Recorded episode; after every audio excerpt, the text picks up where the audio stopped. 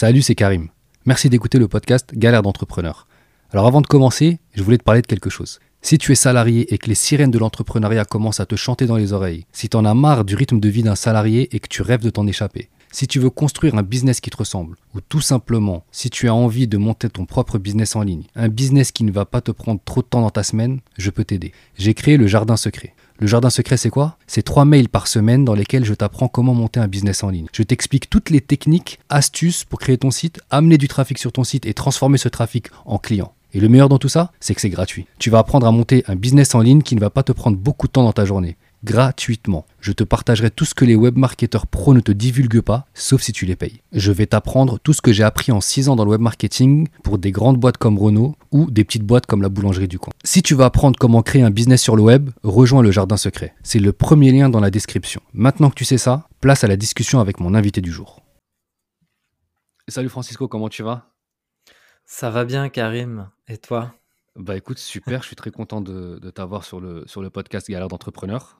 C'est un plaisir de te recevoir. Ça, ça fait longtemps qu'on discute, ça fait longtemps qu'on devait se voir en plus. Tu m'as envoyé plusieurs messages et j'ai pas répondu. C'est s'est fait sur LinkedIn, après Instagram, après Messenger et après Ouais, WhatsApp. On a, on a tout fait. Donc je m'excuse, hein. mais on est là. Voilà, voilà, Ah oui, on cache rien ici, on assume tout. Bon, ça va? Ouais, ça va, ça va, Prêt à nous raconter tes, tes galères? Oui, bah oui, hein, écoute, euh, c'est comme ça. hein, c'est- c'est- J'aime beaucoup le, le concept du podcast en tout cas.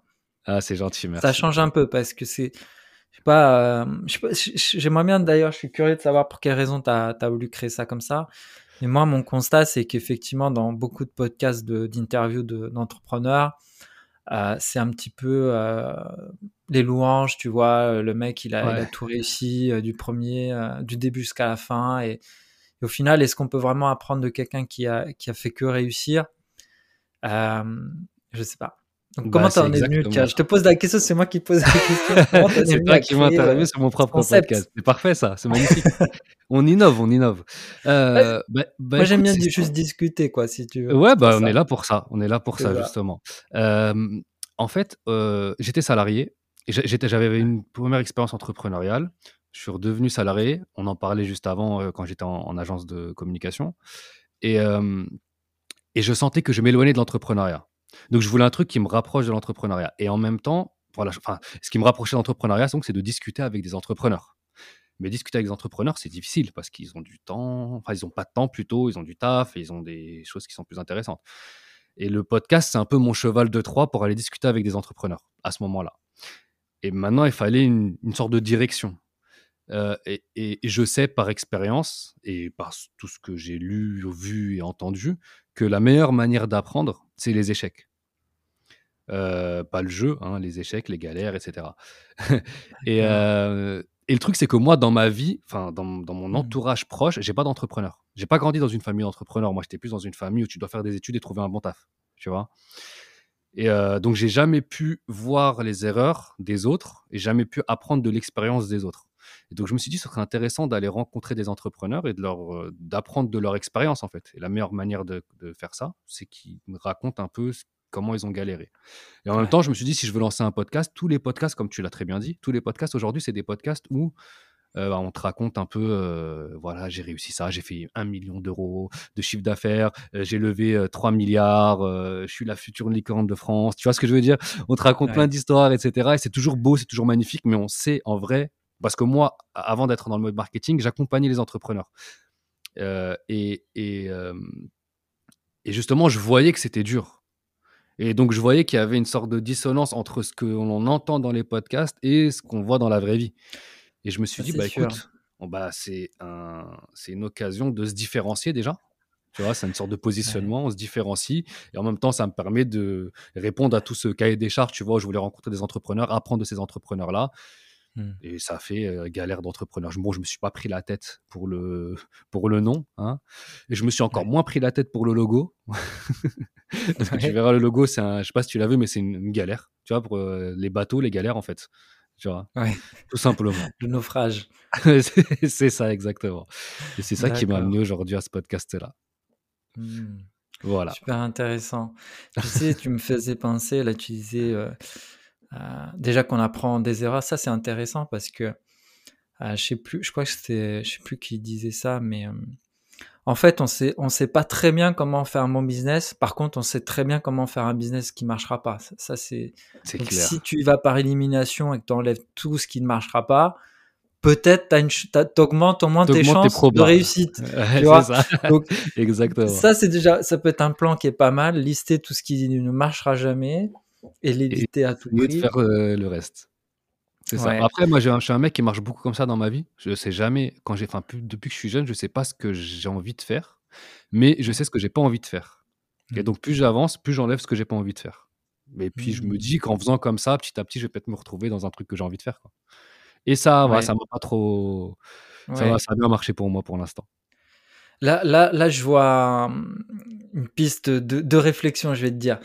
Vas-y, dis-moi parce que tu vois justement on, en parlait un peu avant de mon coach tu sais mon coach il, disait un truc qui était intéressant c'est que souvent les gens euh, ça c'est aussi notre faute entre guillemets euh, des copywriters tu vois. Euh, on te vend le rêve tu vois tu vas faire que les trucs qui te plaisent tu vois. Tu vas te lancer dans le business tu vas pouvoir faire vivre de ta passion travailler de chez toi te lever quand tu veux te, aller faire le nomade où tu as envie travailler juste avec ton ordinateur tout ça et au final, euh, les gens sont là, ok, bah super, moi j'ai envie de que faire que les trucs que j'aime bien. Mais un business, c'est aussi faire des trucs qu'on n'aime pas, tu vois. Et c'est plein de choses de Il faut aussi le faire, les gars. Il faut aussi le faire, tu vois, faire euh, de, enfin, tout ce qui est un peu chiant, mais c'est important et il faut pas juste euh, le mettre sous le tapis. Bon, ça, c'est, ça, c'est relou, ça. Moi, je veux juste faire de la création de contenu. Ça, c'est sympa, ça. Par exemple. C'est clair. Après, on nous vend comme il faut le déléguer, il faut, etc. Mais déjà, pour déléguer, il faut arriver à un certain niveau. Mais en, premier, mm, mm. dans un premier lieu, en tout cas, tu vas faire toutes les choses bien galères. Il faut les faire. T'as pas le choix. Bon, je reprends un peu le contrôle sur mon podcast. Euh, et, je vais quand même te demander de, te présenter pour commencer. Alors, qui es-tu, bah, Francisco? oh, ah, ah, moi, ah, bah, c'est simple. Moi, je suis un homme euh, puissant, fort, libre, inspirant, heureux. pourquoi Je ne me permettrai pas de dire le contraire, en tout cas. Ouais, pourquoi je dis ça? Parce que justement, j'ai fait un, un, atelier de développement personnel qui a eu un gros impact aussi dans mon, dans mon business, d'ailleurs. Ouais. Et, euh, et, justement, euh, à la question qui es-tu, souvent euh, la réponse c'est bah je suis Francisco, je fais ce métier. Et j'étais là, je mais tu n'es pas ton métier, tu mmh. n'es pas ton prénom, tu n'es pas ton âge. Qui es-tu vraiment? Et nous, on a on a créé dans cet atelier un petit peu, on a défini qui on était, tu vois, ou, celui qu'on a vers qui on avait envie de. C'est toi l'atelier qui a fait? C'est toi qui as fait l'atelier ou tu as suivi cet atelier?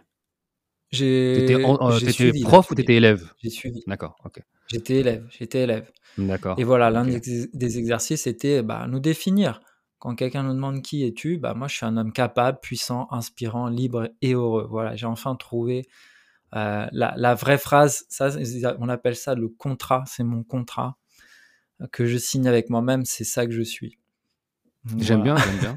Franchement, j'aime bien. C'est une bonne manière de voir les choses, en fait. Et c'est vrai, on n'a pas besoin de se définir par son métier ou par euh, ses, origines ou par euh, là où tu es né. Ou Ce qui compte, c'est ce que tu fais. Ouais, c'est ça. Je suis portugais, euh, je suis un copywriter, je suis. non. Ouais, ouais, exactement. Et là, ça te donne du pouvoir, tu vois. C'est un truc. Yes, c'est moi qui maîtrise. Un conquistador, les gars. ok.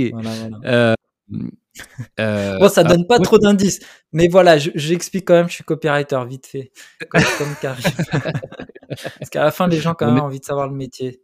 Donc je le dis. C'est vrai. On est on est entre copywriters aujourd'hui.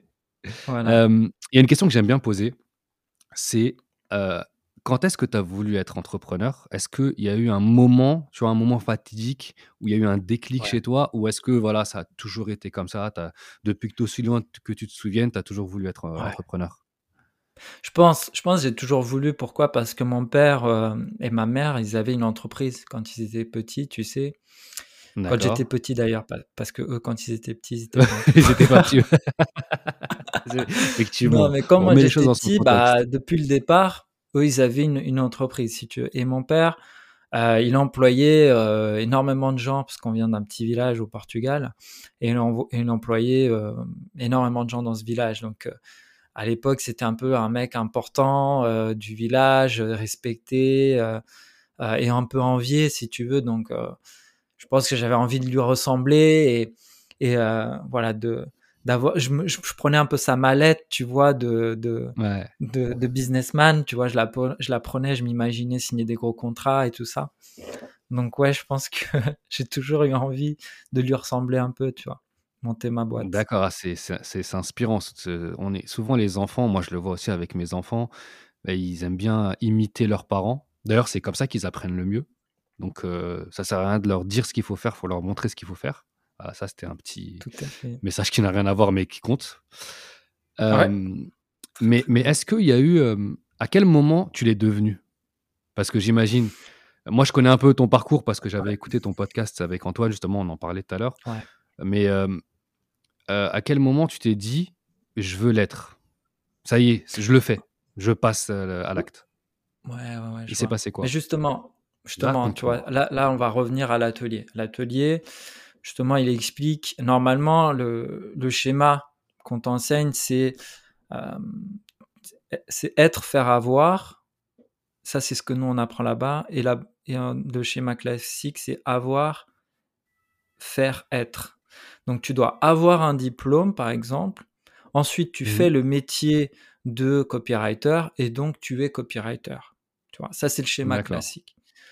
Dans Ouais. l'atelier, on t'explique que tu es copywriter immédiatement. Ensuite, tu fais le métier euh, de copywriter, tu le fais après, hein, mais tu Ouais. l'étais déjà. hein. Tu le fais après, Ouais. et après, tu as la, la reconnaissance. Les gens disent Ah oui, effectivement, vous êtes copywriter.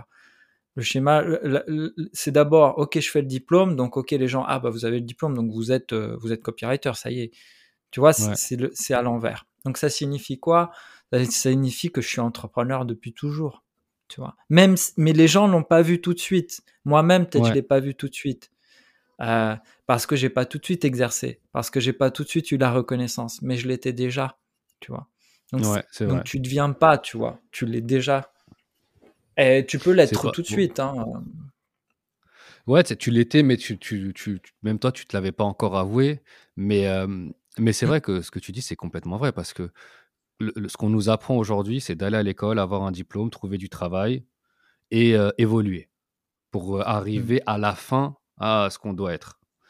Et euh, en vrai, dans la vraie vie, dans la vie des gens, des moldus, euh, moi, ce que j'ai expérimenté, en tout cas personnellement, c'est que moi, j'ai aucun diplôme dans le web marketing à la base, ce, que je te disais tout à l'heure. C'est que euh, j'ai commencé à m'y intéresser, ça m'a plu, j'ai lancé un blog, euh, ça a commencé à marcher. euh, après, je me suis rendu compte que bah, les articles que j'avais faits, c'était en première page sur Google. Et, et je voyais que ça marchait, que c'était Ah bien ce que je faisais. Et Mais puis après, bah, ouais, j'ai pas réussi forcément à, réussir mon, ma, ma partie entrepreneuriale, mais grâce à ça, j'ai pu intégrer euh, des agences de communication, des agences de ah publicité ouais, euh, digitale. J'ai intégré une des top 3 agences de digital monde. J'ai bossé là-bas pour, des, pour Renault. Euh, tu vois, donc, et en fait, c'est juste qu'à un moment, je me suis dit, bon, bah, c'est ce que je vais faire, alors je le fais. mais ouais, tu l'es, tu, tu je me suis, étais, je l'ai été, je l'ai fait, ouais, et je le suis devenu, en fait, fait. par la force des choses. Et oui, ça. et aujourd'hui, tu as la reconnaissance comme le comme c'était un diplôme, tu vois, on va pas te remettre un diplôme aujourd'hui, on remet pas.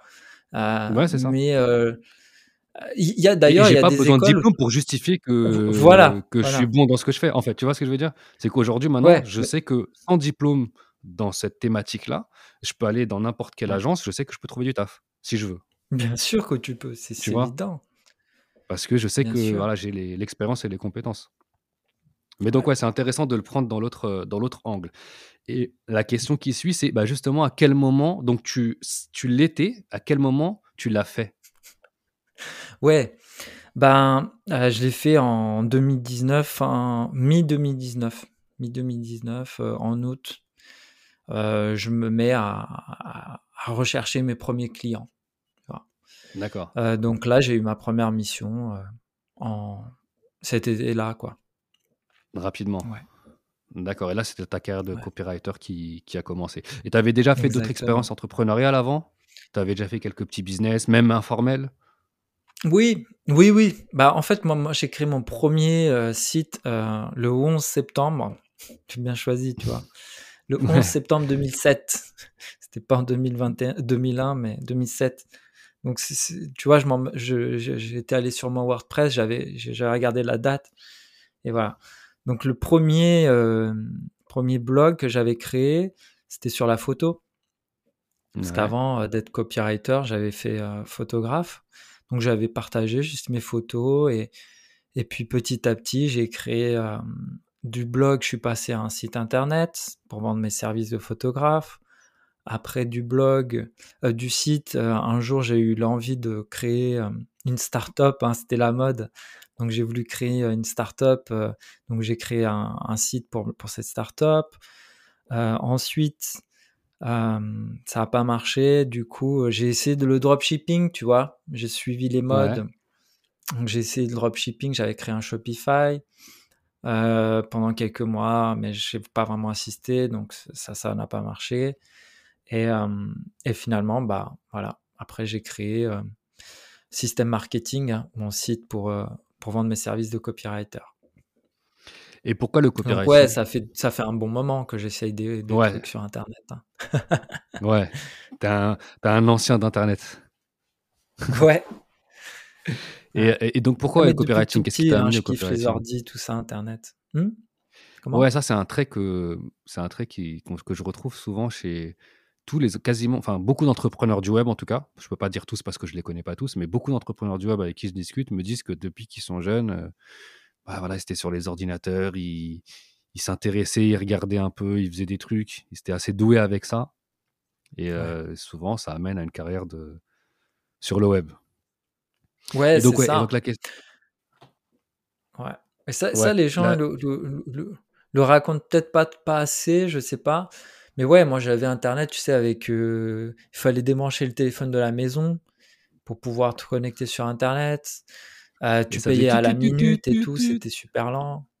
Ouais, voilà. Ouais. C'était une grosse galère. moi, je me rappelle, j'avais Club Internet à l'époque. D'accord, d'accord. je ne connais pas Club Internet. Euh. quand j'ai eu Internet, c'était au Luxembourg. Et nous, c'était Télé 2, ça s'appelait, je crois. Télé 2. D'accord. Et, euh, ouais. Et voilà, je me connectais, j'allais sur Casa, je crois que ça s'appelait, pour télécharger des musiques ou Emule, tu vois, télécharger des Emule films aussi, ouais. Ah, il te fallait trois ans pour télécharger un putain de film. Et à la fin, c'était, c'était pas le bon film, les enfoirés. souvent, très souvent. Ouais, t'étais là. Putain. T'es là, oh merde, ça faisait une semaine que tu l'attendais, le film, tu as préparé ta soirée, et à la fin, bah, c'est pas bon. Ça n'a rien à voir. Et, et où est-ce que je voulais en venir avec, avec la facilité. Ouais, aujourd'hui c'est super simple. Mais où est-ce que je voulais venir avec tout ça C'est que l'autre jour, j'ai discuté avec un pote à moi qui est formateur euh, pour euh, les élèves de, de, Robert de Piquini, tu sais, euh, qui, a une, qui mmh. est connu pour former plein de copywriters. Ouais. Il me dit, des fois, je me retrouve avec des gens, ils, ils se disent, je vais être copywriter parce que j'aime bien l'écriture, mais ils n'ont aucune culture web.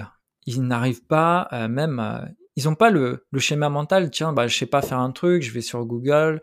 Euh, je trouve un forum qui m'explique comment créer un, euh, forum, un, truc, un, WordPress, comment. Tu vois, ils n'ont pas cette débrouillardise.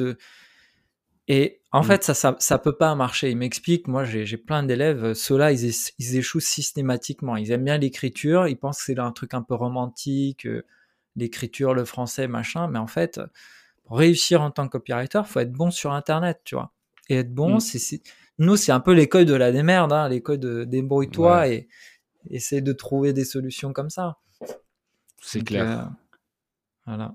C'est clair. non, mais c'est carrément ça. Hein. Surtout sur, enfin, bah moi, comme je t'ai dit que je suis autodidacte en web marketing, tout ce que j'ai appris, c'est au début, c'était que des forums, des, des vidéos YouTube, des tutos, même jusqu'à aujourd'hui. Hein. Par exemple, quand j'utilise, quand je vais chez, quand j'ai des clients, par exemple, euh, la dernière fois, c'était quoi le logiciel? Je sais plus c'était quel logiciel. Euh, je sais plus, c'était un des logiciels, un autorépondeur. Il y avait un truc que j'arrivais pas à faire.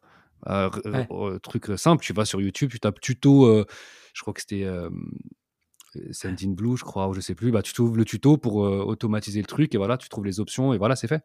Tu vois. Mais c'est vrai que si tu n'as pas l'habitude, si tu n'as pas la logique de le faire automatiquement, bah, tu ne sais pas le faire, en fait, tout simplement. Ça s'apprend pas, ça. Mmh. Ça, ça me fait penser, tu me fais penser à une anecdote où, euh, justement, un jour, je passe un entretien d'embauche, on me demande si, euh, euh, je, ouais, si je sais utiliser tel logiciel, tu vois. Je le connaissais même mmh. pas. Je fais, ouais, bien sûr, vous inquiétez pas, je maîtrise. pourquoi pourquoi j'ai dit ça? Parce que j'avais confiance en moi, en, dans ma capacité à, entre le moment où ils allaient, entre cet entretien et le moment où ils allaient me faire passer vraiment le test, euh, bah, j'allais pouvoir me démerder et l'apprendre et apprendre à le débrouiller, à me débrouiller. Si je l'avais dit, j'avais dit non, euh, je sais pas. pas d'après, je pense. J'avais, j'avais trop peur qu'il, en fait, il, me sous-estime. Il sous-estime ma capacité à, à l'apprendre entre temps, tu vois. Moi, je savais mmh. que j'étais capable de le faire. Donc, j'ai pris le, le, risque de, bah, j'ai menti, hein, j'aurais dit oui, vous inquiétez pas. C'était pas vrai. Mais si j'avais été pris pour un test, euh, j'aurais été au top le premier jour. Ouais, bah moi je, te comprends très bien parce que c'est ce qui m'est arrivé aussi. Et je te dis, si j'avais dit, euh, si j'avais dit non, j'aurais pas, je serais pas passé à l'étape d'après. Sauf que j'ai dit oui et je suis passé à l'étape d'après. Et entre temps, j'ai ah appris. Et à la fin, je suis arrivé, bah tu vois, je sais le faire. Mais je sais qu'il m'aurait bah dit non parce que j'ai demandé après à la personne, parce que je l'ai avoué, je lui ai dit, bah écoute, en fait, t'as vu ce que tu m'as demandé ce jour-là? Je savais pas du tout ce que tu voulais dire. J'ai dit oui. Tu m'aurais posé une question sur le coup, j'aurais pas pu répondre. Mais entre temps, bah, j'ai appris et voilà, je l'ai mis en place et c'était fini, tu vois. Et, euh, et je te dis, tu n'aurais pas réussi à passer l'étape. Mais c'est dommage, tu vois. Parce que c'est vrai qu'aujourd'hui, c'est une, une, une compétence qui est très sous-estimée. Euh, c'est la compétence d'apprendre rapidement. Et elle n'est pas valorisée aujourd'hui, cette compétence-là. Parce que, mmh. en fait, c'est pas une compétence qui va te faire gagner de l'argent directement. Ça, c'est mon avis. Parce que j'ai réfléchi à cette, à cette question-là. Et je me suis dit, c'est dommage que ça ne soit pas valorisé. Mais en fait, en vrai, euh, c'est pas quelque chose qui rapporte de l'argent directement. Quand tu as quelqu'un qui veut embaucher une personne, euh, tu peux pas le prouver que tu apprends rapidement. Tu vois ce que je veux dire? C'est pas comme si tu la maîtrises, je te pose une question, je sais si tu sais ou si tu sais pas. Genre aujourd'hui, si tu fais, si, si, tu passes un entretien, tu me fais passer un entretien, tu poses une question de copywriting, bah, tu vas savoir si je sais ou je sais pas en me posant la question en fonction de ma réponse. Tandis que ta capacité à apprendre, euh, elle peut pas se juger. comment tu le enfin, je vois pas comment la bah, juger en fait. Pourrait, ouais, il pourrait, il pourrait te faire un mini test où ils te disent bah euh, tiens, euh, faut que tu me fasses voilà cette ligne de code, il y a, y a, une erreur, tu as 30 minutes pour euh, pour la corriger, par exemple. Toi, tu sais pas coder, tu connais rien, mais tu sais te démerder. Voilà. Trouve la solution. Montre-moi si tu peux trouver la solution. Ouais, pas faux. Pas faux. C'est vrai. Ouais. Ça peut être une solution. Ça pourrait être un test. C'est vrai. Mmh. Euh, dis-moi, toi, aujourd'hui, en tant que copywriter. Ah, vas-y, moi, vas-y, excuse-moi. D'ailleurs, une fois, on m'avait fait passer un test. Euh, c'était, euh, je devais corriger les fautes d'orthographe d'un texte parce que le job, c'était de faire ça, surtout. Et on m'avait dit, m'avait mis dans une pièce, on m'a dit, bah voilà, t'as pas le droit d'utiliser ton téléphone. Et voilà un texte, il y a plein de fautes dessus. Il faut que tu soulignes en rouge tout ce qui est faux. Et ensuite, elle est venue récupérer, voir si j'avais bien, bien trouvé les fautes d'orthographe, etc. Vocabulaire, grammaire, tout ça. Donc, c'était stable, ouais. Ouais. Mais ça, c'est pas un test où tu peux, tu, où tu apprends. Enfin, je comprends, je, vois, je, comprends non, Non, non, non. Mais ce que je veux dire, c'est que tu peux tester les gens en entretien, tu vois, avec un petit exercice. Ah non, tu peux les tester. Moi, je parlais juste de les tester sur. Enfin, c'est difficile de tester sur euh, ta compréhension. Comp... Est-ce que tu es capable d'apprendre vite, ouais. Voilà, c'est ça. Tu vois? C'est ça. Bref. Mais euh, oui, non, après, dans les entretiens, ouais, ils font, ils font plein de tests, ouais. Euh, ouais, donc dis-moi, en, tant que copywriter aujourd'hui, c'est quoi ton. C'est quoi ton type de, tes journées type? Comment ça se passe? Que ce soit ta partie personnelle et ta partie business. Mmh. Parce que bah, sur mon dernier podcast, je... parlais avec un mec qui se levait à 2h30 du matin. et sa femme à 3h30. Et ah ils commençaient leur journée comme ça. Et pourquoi ils faisaient pour pouvoir tout faire rentrer dans leur journée. Et ils dormaient 3-4 euh, heures par nuit. Eh ben. Euh. dédicace à toi. Après, non, c'est des choix. Chacun, il, fait, il choisit ses, types de vie. Tu vois, mais c'est intéressant, tu vois, parce qu'en fait, on se rend pas compte, mais tous, ah les, enfin, y a, tous les entrepreneurs n'ont pas le même rythme de vie. Il y a, ceux. J'écoutais un podcast, ah je sais plus c'était qui, qui, un mec qui parlait du slow freelancing et qui disait Moi, je bosse 4 euh, heures par jour. Ah ouais, slow freelancing. ah, c'est intéressant que ça. Ouais, ouais. Euh, je, te dirai tout à l'heure c'est quoi le, le, podcast et c'est Et c'était qui la personne? Euh, Mais justement, tu vois, y a chacun a une manière différente de voir la vie qu'il veut Ouais. avoir en fonction de son business. Il y a Ouais, ceux qui veulent en faire le moins possible, et il y a ceux qui se disent, bah moi je veux bourriner, je veux. Tu vois, et c'est chacun son kiff en fait. Ouais, Et si, clairement. bon, si lui il kiffe Clairement. comme ça, je lui dis, t'as pas de problème, moi si je dors 4 heures par nuit, je peux même pas réfléchir la journée. Comment tu fais? C'est clair. Et lui il me dit, moi ça fait Non, 3 non, ans que je bien fais sûr, ça. bien sûr. Bah, bravo, tu vois. Ouais. Ah, Donc c'est dis-moi toi comment Bah ça, ça se bien passe? sûr. Effectivement, euh, si ça lui convient. Non, bah moi, moi, pas du tout. Moi, euh, bah déjà, je j'ai pas de réveil, tu vois. Donc, euh, de toute façon, je me lève automatiquement tous les jours à la même heure, mais voilà, j'ai plus de réveil depuis que je suis à mon compte. Là, je me lève à 7 heures. Mais je D'accord. sais pas pourquoi. Mais des fois, je me lève à, à 8 heures. Il y a des, des périodes dans l'année où je sais pas. Je me... Parce qu'en fait, je. Bon, c'est pas des, des détails très intéressants, mais je ferme pas mes volets. Donc, je pense qu'en fonction du lever de jour, y a, et en hiver, je vais me lever Ouais, c'est plus une tard. technique ça. Et en est... enfin, là, euh, il fait jour plus tôt, donc je me lève un peu plus tôt. C'est c'est juste, je pense que ça va être comme ça que ça se passe pour moi. D'accord. Donc voilà, après moi je suis euh, j'ai pas d'organisation, j'ai testé des trucs en mode euh, je fais un plan de 90 jours comme Stan Leloup que tu que tu connais Ouais, bien. J'ai ouais, testé les plans euh, euh, même les plans annuels, tu vois, avant j'avais un plan ouais, cette année, je vais accomplir euh, je vais faire 47 vidéos, je vais faire euh, 12 clients, je vais augmenter mon chiffre. Bon, ça je fais plus. Je vis un peu au, au jour le jour, tu vois. ouais. Et, euh, et euh, bon, après, j'ai un plan minimum. Tu vois, je sais les, les jobs que j'ai en cours. J'ai un rétro-planning où j'ai écrit voilà, tous mes clients du moment. Quand la mission commence, quand elle se termine. Donc, j'ai une vue globale. Qu'est-ce qu'il y a à faire Euh, Après, je suis extrêmement organisé. Tu vois, j'ai vraiment mes. Pour chaque client, un dossier. Dedans, il y a un brief. Euh, dedans, il y a euh, la partie admin, il y a tous les dossiers, c'est hyper, hyper organisé parce qu'en fait, je délègue pas mal de missions. Là, j'ai quelqu'un qui doit, à qui j'ai délégué, je pense, depuis six mois des missions. Euh, donc, euh, comme euh, c'est pas moi qui effectue la mission, bah, il faut que ça soit une- propre pour qu'elle elle puisse arriver dedans, n'importe qui puisse arriver dans le document et savoir faire. Tout Parce que comprendre et sinon, c'est- il savoir faut que je passe du temps à lui expliquer, tu vois. Donc, c'est- je- si je délègue, c'est parce que je veux, je veux gagner du temps, donc c'est pas pour en ouais, perdre en, en lui, en le briefant tout ça. Donc, en clair. gros, euh, je, je vois mon rétro-planning et je sais, bah tiens, euh, là en ce moment, je dois faire une analyse d'une page de vente. C'est ce que je suis en train de faire. Bah voilà, j'ai déjà mes process. Une fois que j'ai déjà fait une page de vente, une analyse d'une page, j'ai mon document type. Je crée toujours des Mhm. documents type pour tout- toutes les tâches vierges. Ouais, tu processes tout en Et à chaque fois que j'ai une nouvelle tâche à faire, je reprends mon doc vierge et je le remplis. Boum. Je suis un peu comme un robot à ce niveau-là. En fait, je suis, je suis D'accord. Ouais, tu quand simplifies je au fais un truc, je suis. Ouais, quand je suis, euh, quand je fais un truc, je suis très organisé, mais je suis, mais mon business n'est pas organisé avec, euh, voilà, ce mois-ci, voilà les 17 tâches, les 17 objectifs, euh, cette année, je veux tant. Euh, ça, c'est pas organisé. Mais quand je fais le, le- la mission, là, c'est carré, quoi. Euh, et mes journées sont pas non plus organisées parce que, en fait, il y a, t'es pas, c'est pas, c'est pas un job, tu vois. Euh, Il y a, il y a, il y a des semaines où tu vas avoir trois missions en cours.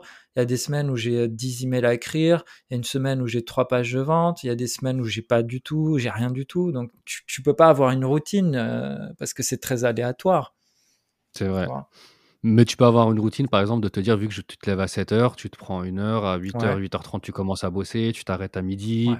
euh, tu reprends à 14 Ah, ça, Est-ce oui. que ça, tu as un truc comme ça? C'est comment ça, comment ça fonctionne pour toi? Si, si. Bah, ça, moi, j'ai des, des horaires un peu de bureau, hein, honnêtement. Ouais. Comme, euh, comme un salarié, tu vois. Au final, euh, c'est ce qui marche le mieux pour moi. Et euh, après, ben voilà, quand, quand j'en ai un peu marre, je m'arrête. euh, je m'arrête de faire des pauses des fois à midi. Je vais marcher au bord de la mer. parce que J'habite à, à 10 minutes à pied de la mer euh, pour Ah, réfléchir ou ça. juste pour me détendre. Euh, il m'arrive de travailler les week-ends très souvent. Euh, en fait, je bosse en fonction de, de mes envies, vraiment, du moment. Mm. Mais j'ai toujours un minimum de qui est minimum syndical, c'est 5-6 heures par jour. Tu vois, ça c'est fixe. Et après, ça va être en fonction. Tiens, aujourd'hui, je suis à fond là, je continue jusqu'à 19h. Aujourd'hui, j'en ai marre, j'arrête à 17h. tu vois? Ok. À peu près comme ça. Ouais.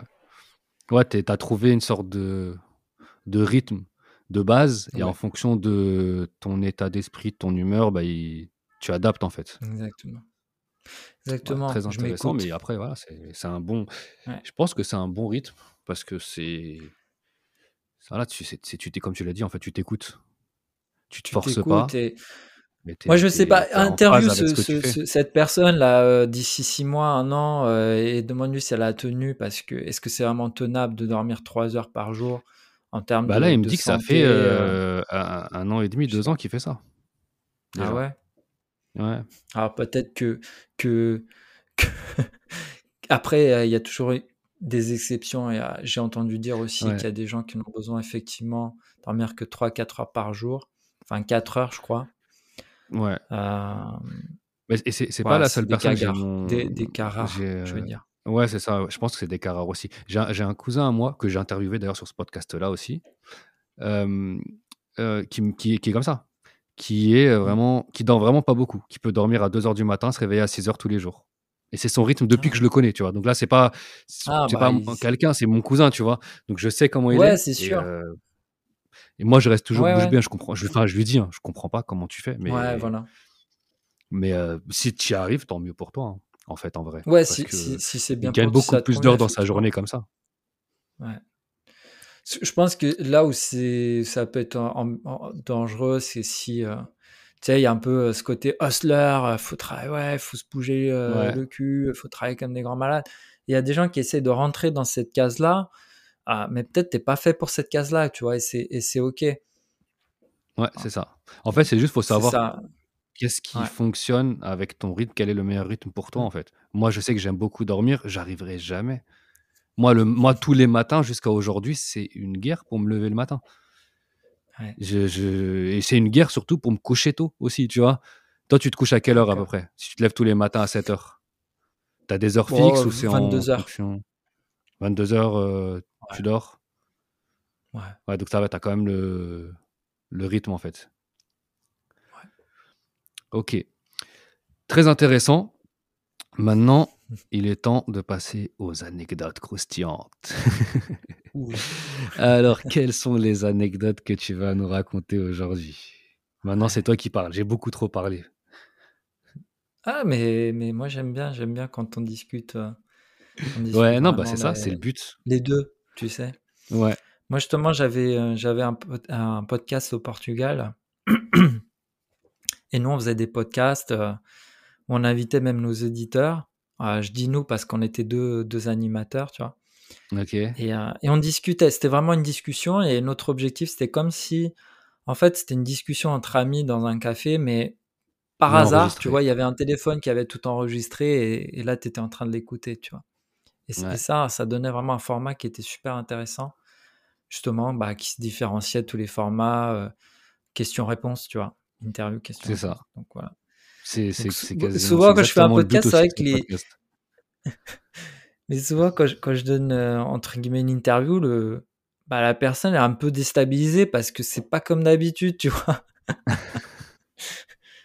Bah, Elle, tu vois, là, t'es à elle l'aise. comprend J'espère pas que je m'intéresse aussi à elle, tu sais. euh.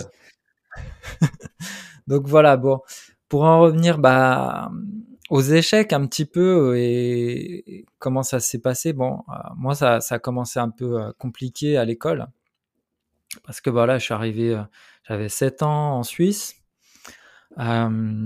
et puis ça, ça a été particulièrement difficile parce que ben cet âge-là, ben je parlais pas français, j'avais perdu tous mes amis, toute ma famille, on était très famille, tu sais, au Portugal j'avais Mm. beaucoup beaucoup de cousins, une grande famille.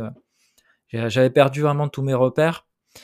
Et euh, du coup, à l'école, c'était c'était dur. Euh, je comprenais même pas, euh, tu sais, les questions euh, quand on avait un test, un examen à faire. Je n'arrivais même pas à comprendre les questions. Donc, comment y répondre C'était vraiment pas facile de m'intégrer. Et puis, du coup, j'ai pas mal redoublé. j'ai dû redoubler deux, trois fois à cause de, du français, notamment, tu vois. Ça Mm. m'handicapait énormément. Et du Ouais, bah, coup, c'est pas euh, que le ça- français, j'imagine. ouais, pas que le français, évidemment. mais le français, en fait, t'handicape dans toutes les matières, ouais, à part limite les mathématiques.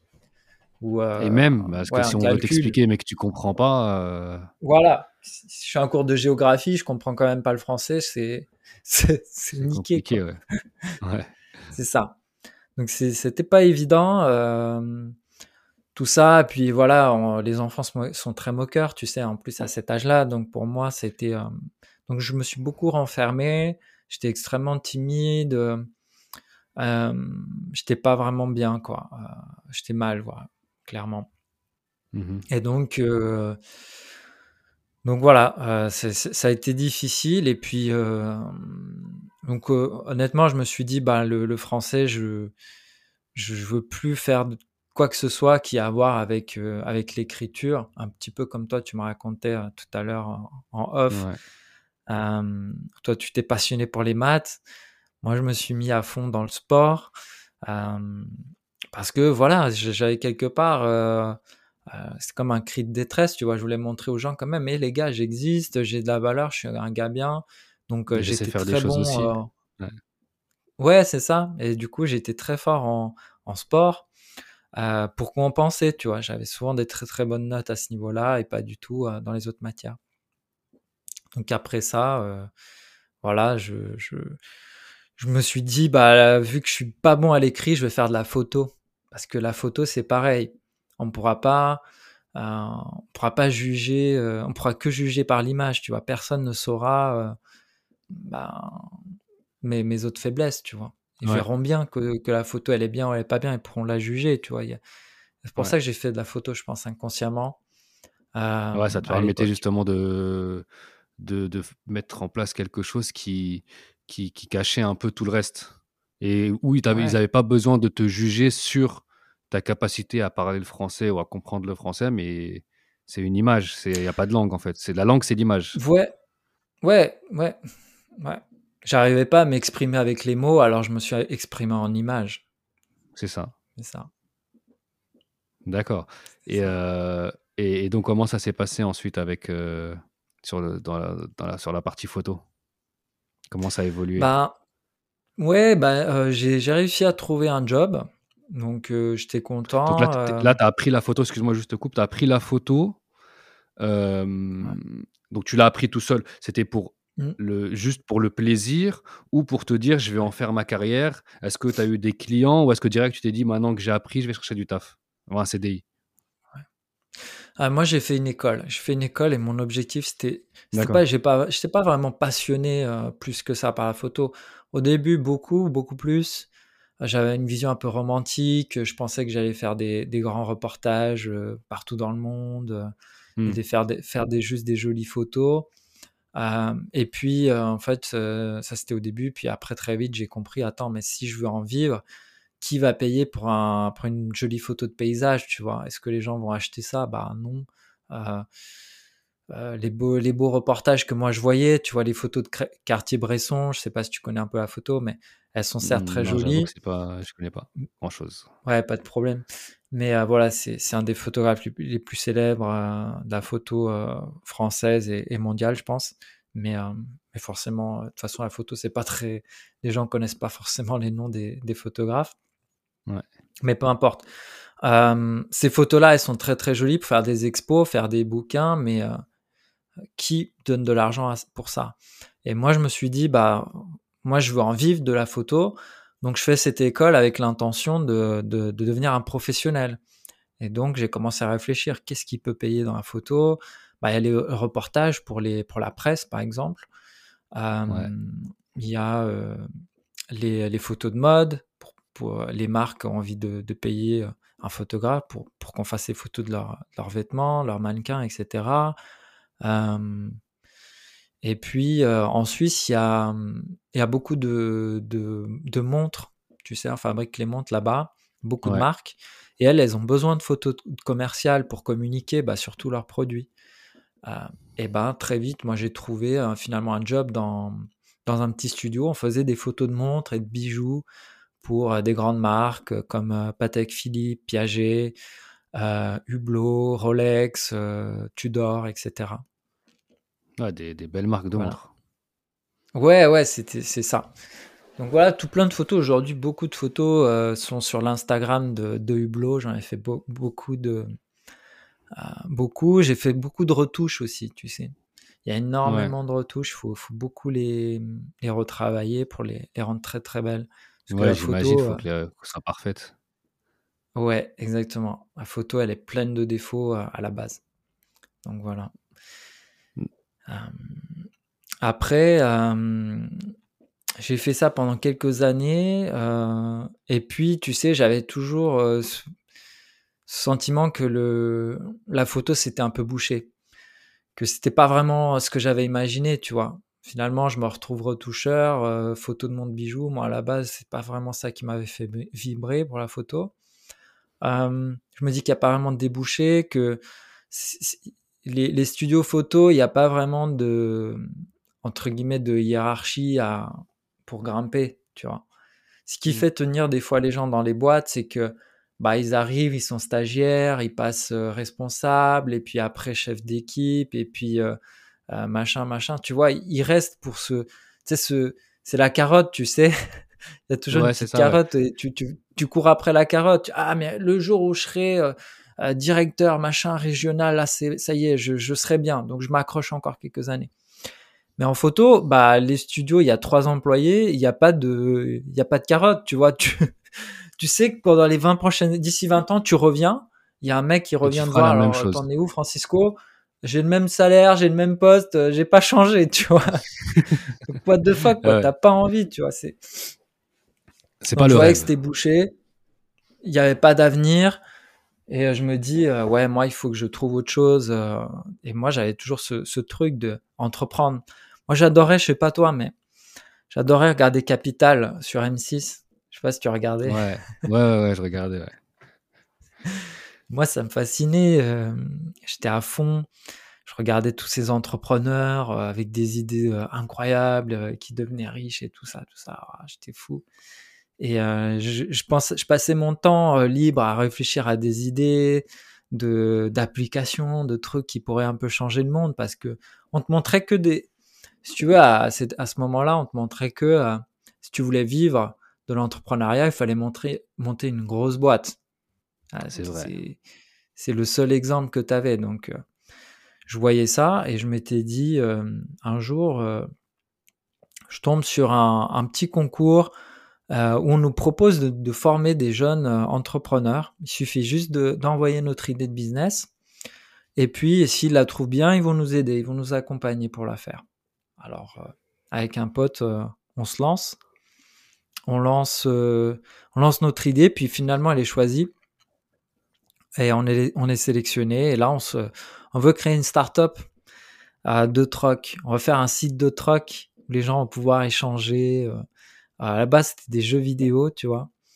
Il n'y avait pas trop de, jeux dématérialisés. Et voilà, c'est un peu chiant les jeux vidéo. Tu finis un jeu, tu dois t'en repayer un autre, ça coûte une blinde. ouais. Ouais. ouais c'est pas très intéressant. Si tu le revends, tu as toujours une perte. Et puis tu en rachètes un autre, tu as de nouveau une perte. Donc tu perds tout le temps euh, de l'argent. Donc nous, c'est dit, bah, nous a bien nous les jeux, tu vois, ça sera tellement plus cool. C'était, on voulait faire ça.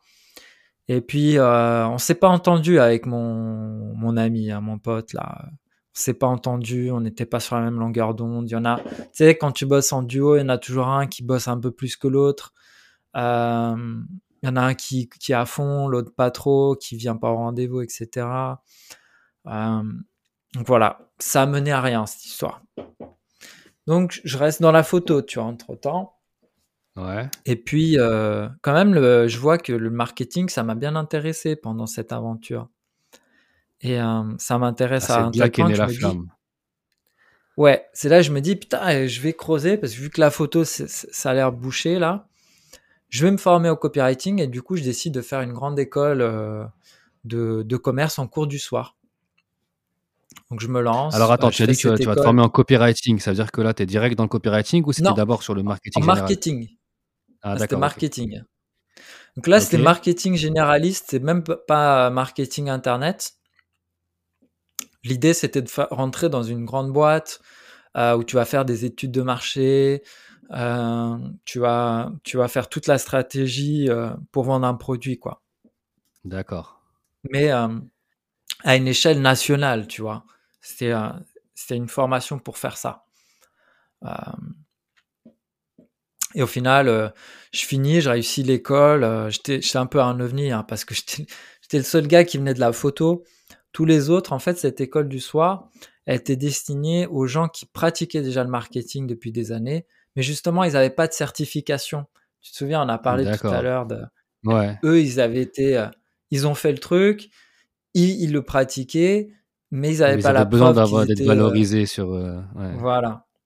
Donc, c'était une école, entre guillemets, pour prouver que tu avais la compétence, pour ensuite pouvoir peut-être postuler ailleurs. Donc, c'est une sorte de validation des acquis, en fait. à ma place. Moi, j'avais aucun mmh. acquis, tu vois.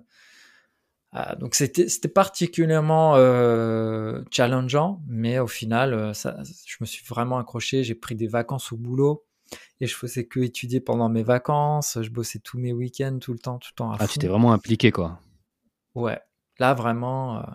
Euh... Alors, en plus, tu sais, comme quoi, quand tu payes cher une école euh, ou quelque chose, tu vas la valoriser à mort. Euh, là, j'avais payé de ma poche plus de 10 000 euros.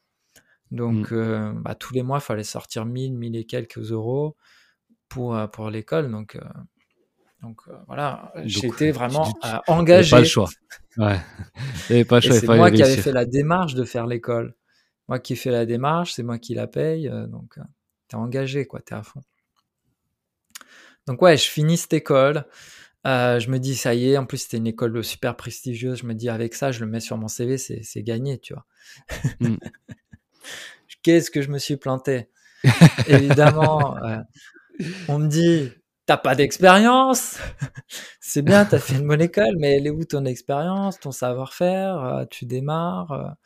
On n'a pas la. Enfin, en gros, je me mets à la place des boîtes. Ils ont pas la preuve que mm. que t'es bon, tu vois. Ouais. Donc, du coup, c'était compliqué. Alors, je fais des stages. Justement, je suis parti à Paris, là. J'ai fait des stages. et J'en ai fait un euh, dans, dans une petite boîte qui louait du matériel pour le cinéma. Et ça mmh se passait super mal. Et puis, ils m'ont viré du stage. Parce que j'apprenais rien du tout. Ouais, carrément. J'apprenais rien, je m'ennuyais. Tout avait déjà été fait, tu vois. Ils m'ont engagé et je leur dis, bah, peut-être il faudrait revoir les fiches produits. Ah non, mais ça, on a déjà fait. Peut-être qu'on peut revoir la newsletter. Ah, mais ça, c'est déjà fait. Euh, bref, je perdais mon temps, j'en avais marre et du coup j'étais j'étais vraiment pas pas motivé. Donc là ils m'ont dit bon on arrête. Ok. Après ça, je, réussis à faire un bon stage cette fois euh, dans une agence de com, un peu comme toi t'as fait. Et mmh euh, ça s'est bien passé. Je faisais du SEO, beaucoup de SEO, euh, ça allait. J'avais réussi à passer un entretien chez DDB, la grande agence, tu vois avec mmh l'entretien que j'ai foiré en beauté. J'étais trop, euh, trop timide. donc voilà, je reviens. Après, je reviens, euh, une fois que j'avais fait mes stages, je reviens en Suisse et tout. Et là, je trouve un nouveau job. cette fois dans le marketing, justement. Là, c'est bon, tu vois, j'ai le bon diplôme. Ah, j'ai fait mon stage. Ah, bah, c'est le moment, les gars. donc super, quoi. Les mecs m'engagent. Euh, je suis community manager, tu vois, pour des centres commerciaux euh, qui sont super connus, ça s'appelle Manor, tu vois. En Suisse, c'est mhm. euh, comme les, galeries Lafayette ou le Printemps, tu vois, c'est vraiment bien. D'accord. Bien réputé. Je fais community management, mais je t'ai dit en off, moi je déteste les réseaux sociaux et surtout je suis une pour écrire. Parce que ils m'ont engagé, ils se sont dit, il est photographe, il va faire des belles photos dans le centre commercial, tu vois, ça va être super sur Instagram. Mais moi, pour écrire un putain de, de post, je galérais, tu vois. J'étais vraiment nul, nul, nul. J'étais tellement nul qu'en fait, j'allais copier les posts de, de printemps, tu vois. J'allais, euh, je faisais un espèce de Lego. Je prenais euh, des bouts de phrases d'un post de printemps avec un bout de phrase de Lafayette, avec un autre du bon marché. Et j'assemblais tout ça, j'essayais de faire un petit truc, mais c'était nul. Forcément, ça s'est vu, tu vois. Ils ont vu que c'était pas bon. Donc, ils m'ont viré aussi, tu vois ça commence très très mal si tu euh, me fais virer. Je me dis bon bah c'est fini. Euh. C'est pas pour moi euh, le marketing, j'ai fait tellement d'efforts, j'ai fait cette école, j'ai fait les stages, et au final, à chaque fois, tu vois, finalement, le français, tout ça, ça me joue des tours. Euh, voilà. Donc, euh, je trouve un job alimentaire, tu vois, j'ai plus d'argent, euh, j'ai plus de la photo, c'est j'avais plus envie, le marketing ça marche plus. Donc je, je bosse dans une station service. D'accord. Ouais, rien à voir. Je me dis waouh. Des fois, tu vois, je suis en train de bosser, je me dis attends, j'ai fait tellement d'études en photo, c'était une grosse école qui était très difficile à, de rentrer marketing et maintenant je me retrouve euh, vendeur là, caissier dans une station-service, tu vois. Il y a un problème. Euh, en parallèle, tu vois, je commence à m'intéresser. Euh, je sais plus trop comment ça se fait, mais je tombe un petit peu sur. ah, mais j'écoutais le podcast de Stan. Je commençais à écouter le podcast de Stan, où il, où, il, interview justement des entrepreneurs bah, qui souvent sont autodidactes, tu vois, euh, qui ont un peu galéré, qui ont quand même cette passion d'entrepreneuriat, du web, et qui en vivent. Euh, et qui en plus sont nomades digitaux et qui vivent et travaillent partout dans le monde. Et euh, je me dis, c'est juste dingue, cette vie-là, moi, c'est ça que j'ai envie de faire, tu vois. Et donc pendant que j'écoute mes podcasts au boulot, je, je, rêve à cette vie-là. Du coup, quand je rentre chez moi, je me mets à, essayer de développer un truc, un business en ligne. À l'époque, j'essaye euh, justement le dropshipping, tu vois, qui euh, qui marche pas euh, parce que j'y vais pas à fond, parce que je fais pas les bonnes choses, parce que je suis pas bon pour persuader les gens, je connais rien en psychologie humaine, en persuasion, en vente. Ouais, il y a plein plein de compétences que j'avais pas. Techniquement, j'arrivais à bien faire le site, ça j'en avais fait beaucoup. Mais ça s'arrêtait là, quoi. Et je faisais des belles photos de produits aussi, mais bon, c'était pas assez. C'est à ce moment-là où tu t'es rendu compte en fait que c'était cette compétence qui te manquait? Bah, je comprends clairement que j'arrive pas à vendre. J'arrive à faire. En fait, pendant très longtemps, j'ai été très éduqué dans tout ce qui était visuel. Donc visuellement, techniquement, j'arrivais à faire un joli site, faire des jolies photos, mais il manquait toute la partie texte. La partie, bah, faire une bonne newsletter, faire des bonnes promesses, faire une bonne fiche produit, tout ce côté vente, marketing, en fait, ça, je l'avais pas vraiment. Moi, ce que j'avais pris sur le marketing, c'était assez généraliste, tu sais, c'est stratégie de la boîte, le produit, la distribution, la communication, c'est des concepts qui étaient plutôt généraux. Mais là, on mmh était sur un truc très précis, très particulier. Euh, comment je fais là sur le site pour faire ça? Ah bah ça, ça j'avais pas appris, tu vois. Mmh. Et dans mes différents stages, community management, euh, ça m'aidait pas plus que ça, et euh, le SEO non plus. Donc bon, ouais, là je comprends que ça bloque. Et puis je décide de, je décide finalement de bah, de, de, continuer cette voie-là, de m'intéresser de plus en plus à l'entrepreneuriat. J'écoute de plus en plus de, podcasts et tout. Et euh, finalement, je finis par trouver un, job dans la photo de nouveau. Je prends ça et tout. Euh, et pendant que je retouche mes photos, j'écoute le podcast euh, et tous ces entrepreneurs et tout et tout. Et je me forme. Et je me lance aussi, comme toi, je, je tu vois, j'ai été salarié comme toi, je me dis, ah, ça me manque ce contact avec des entrepreneurs. J'aimerais bien quand même leur parler, c'est de savoir comment ça marche, si ça marche vraiment, euh, et apprendre avec eux. Donc je lance, c'est là où je lance mon podcast en portugais, et j'interviewe plein d'entrepreneurs, et je fais ça après mon boulot. Donc euh, je bosse mes, euh, mes 8 heures, je rentre, euh, je mange vite fait, et je fais une interview de quelqu'un, et je relance plein d'emails pour trouver des, des nouvelles personnes à chaque fois. Mais attends, mais à ce moment-là, tu étais où? Parce que moi, je crois que je me suis arrêté. Tu étais à Paris. Après, tu es reparti en Suisse pour ouais, ton CDI en marketing. Et là, tu es en Suisse, donc toujours euh, donc sur ton business, euh, enfin, pas ton business, sur ton CDI euh, à la, station essence. C'est ça? D'accord. Et donc, bah, pourquoi en portugais Suite à la, à la station. Ouais, suite à la station essence, je suis en Suisse, ouais. Et là, je, je, finis par à un moment donné trouver un job de nouveau dans la photo. Ah, d'accord. Que je, je, ouais, que je décide de bah, d'y aller parce que c'est quand même mieux que que la vendeur station-service. C'est clair. T'as une meilleure plus-value. j'y retourne. Mais tu vois, j'ai toujours ce- cette frustration de me dire, euh, bon, je fais ça, mais c'est pas vraiment ce qui me plaît, quoi. Et je, compte pas trop rester ici pendant très très longtemps, tu vois, dès le départ. Mm. J'avais mais- envie d'entreprendre. Ouais. Mm. Mais pourquoi le podcast en portugais? Si tu es en Suisse, pourquoi tu le fais pas en français? C'est pas En plus fait- simple de trouver des entrepreneurs français? Qui- enfin, qui en parlent fait, français francophone? Mais j'étais trop timide. J'avais tellement peur.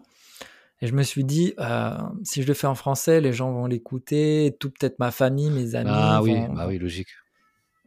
Et moi, j'avais, j'avais tellement, j'étais tellement timide, je me suis dit, je le fais au Portugal, là-bas, personne me connaît, même si c'est de la merde ce que je fais, euh, je m'en fous, tu vois. Ça passera inaperçu. Exactement. C'était la, il y avait, ça, c'était une des raisons. Et puis l'autre raison, c'est que je voyais qu'il y avait personne là-bas qui faisait de, de podcast. J'ai fait le premier, vraiment, le premier podcast sur, euh, qui- premier mec qui interview des entrepreneurs web au Portugal, tu vois. C'était le tout premier. Maintenant, il y en a déjà beaucoup plus. Euh, j'avais été, j'avais, j'avais bien poussé. J'avais même réussi à être numéro un sur, euh, sur. euh, j'avais classé mon, mon podcast numéro un sur la catégorie entrepreneuriat sur iTunes. Ah ouais, quand même. Ça, j'étais très fier de faire ça. Après, en même temps, il n'y en avait pas beaucoup, tu vois. Donc, Ouais. Bah, quand tu es tout seul, c'est plus facile d'être le premier. Mais, mais tu faisais comment? Ouais. Tu les rencontrais en Suisse ou tu faisais ça en, en ligne comme on est en train de faire maintenant? Exactement, comme toi. Exactement. On Ok, utilisait d'accord. Zencaster aussi, pareil. Et euh, c'était tout comme ça. euh, euh, ouais. Ouais, c'était une bonne expérience. Ça m'a permis d'apprendre plein, plein de trucs et surtout de voir que bah, c'était possible. Parce que moi, j'avais j'étais un peu méfiant, tu vois. Je me demandais, je sais pas pour toi, mais toi, toi, t'as découvert comment ce monde-là et est-ce qu'au début, t'é- t'étais un peu méfiant toi aussi? Je sais pas. Alors, euh, moi, comme je te disais, et je l'ai déjà dit plusieurs fois sur ce podcast, je travaille dans une association qui s'appelle Créo et, euh, et on accompagnait les entrepreneurs à monter leur euh, business. Tu vois, et c'était des- Ouais. c'était pas forcément des gros business, ça pouvait être des applications, ça pouvait être aussi la boulangerie du coin, etc. etc. Et euh, la difficulté qu'ils rencontrent tous, c'est qu'ils n'ont pas beaucoup de budget. Et euh, à force de d'être dans ce monde-là, de me renseigner, de lire des articles, de regarder des vidéos, etc., etc., euh, euh, je me suis rendu compte que être présent sur Internet ou être visible sur Internet, c'est la manière la plus efficace et la moins chère pour trouver des nouveaux clients, en fait. Et petit Mhm. à petit, j'ai commencé à me renseigner au début comment faire un site web, et puis comment ramener du monde sur le site web, et puis comment convertir. Et petit à petit, commencé, j'ai commencé à rentrer dans ce monde-là. Et à force de regarder des vidéos, des livres, des podcasts, bah, Stan Leloup par exemple, euh, mais, mais pas que lui, des, des- des- plein, de, plein de contenus. Je lisais beaucoup de contenus, que ce soit articles, blogs, podcasts, euh, tout, tout ce qui pouvait se faire en fait à ce moment-là sur le marketing en ligne. Euh, bah, je suis tombé dans la marmite du, du digital, quoi. Et après, c'est pas que j'étais méfiant, mais euh, je savais que ça pouvait fonctionner, mais euh, moi, ce qui, ce, qui me- ce, que je- enfin, ce qui était vendu, en tout cas beaucoup à l'époque, c'était tu travailles pas beaucoup et tu as tout ça. Et tu voyais des mecs en Ferrari. Tu vois ce que je veux dire? Et là, je me disais, bon, les ça. mecs, je pense qu'ils abusent quand même un petit peu. Mais moi, pour mon objectif, c'était juste pour un petit, une personne qui veut, Ouais. qui a une boutique euh, et qui veut ramener du monde dans sa boutique. Qu'est-ce qu'il faut faire? Donc, Mhm. c'était pas, j'avais pas encore besoin de tout ça. Ouais. Et, euh, et en fait, j'avais cette, euh, cette pas peur, mais cette, ce petit truc en tête qui me disait ça, c'est bizarre. Mais en fait, à force, bah, tu vois, un, Stan Leloup, c'était une des personnes qui m'a qui m'a retiré cette barrière parce qu'en fait, on s'est rendu compte, à force d'écouter les entrepreneurs de et sur des longs formats, c'est pas des là, c'est plus des vidéos de 5 minutes ou 10 minutes, tu vois, c'est des podcasts de 1 heure, 1 heure et demie, 2 heures même des fois. Et d'autres podcasts, mais principalement celui de Marketing Mania, bah, je me suis rendu compte en fait qu'en vrai, euh, bah, c'est possible. Ils arrivent à le faire. Après, eux, ils ont la simplicité de se dire on va dans des pays où euh, le- l'euro est très valorisé et la vie coûte pas cher. Donc, c'est aussi plus simple. Avec 500 euros par mois, ils arrivent à s'en sortir. Tu vois? C'est ça, hein. C'est ça, ouais. donc c'est aussi un avantage, c'est-à-dire que tu peux partir dans un pays et ça marche. Mais donc, mais j'avais déjà compris, tu vois, qu'il fallait du temps, parce que s'ils faisaient Mm. ce move-là d'aller dans un autre pays où la vie n'est pas chère et euh, quand ils gagnent leur vie en euros, bah ils peuvent vivre avec pas beaucoup. Bah ça veut dire qu'ils savent qu'il faut mettre un an, deux ans, voire trois, voire quatre, voire cinq pour certaines personnes, pour pouvoir vivre de sa vie sur le web. Tu vois? Ouais. Et, euh, et euh, donc, j'ai commencé à comprendre le mécanisme. Tu vas comprendre que Mm. on peut gagner de l'argent, on peut gagner beaucoup d'argent parce que, en fait, tout simplement, scaler, c'est facile. Voilà, tu, tu vois, dans, dans ce business model-là, euh, tu fais une formation, bah, une fois que tu l'as faite, terminée, plus tu la revends, plus tu as d'argent et tu dépenses pas forcément plus d'argent pour. Donc j'avais compris ce mécanisme-là et j'avais compris que ça mettait du temps. Ouais. Donc ça m'a moins fait peur, tu vois. Et après, petit à petit, eh ben, en, en testant, en faisant, aujourd'hui, maintenant, je sais que c'est possible. Parce qu'aujourd'hui, moi, j'ai réussi à gagner mes premiers euros en vendant des formations, euh, en, en faisant du freelancing, tu vois. euh, donc je me rends compte que c'est possible. Mais, mais, mais ça demande, contrairement à ce qu'on nous vend, ça demande beaucoup de compétences, beaucoup de travail, beaucoup de temps. Et, euh, et, et, et en fait, c'est pas plus tu travailles, plus tu gagnes. C'est au début, tu travailles beaucoup, tu gagnes pas beaucoup.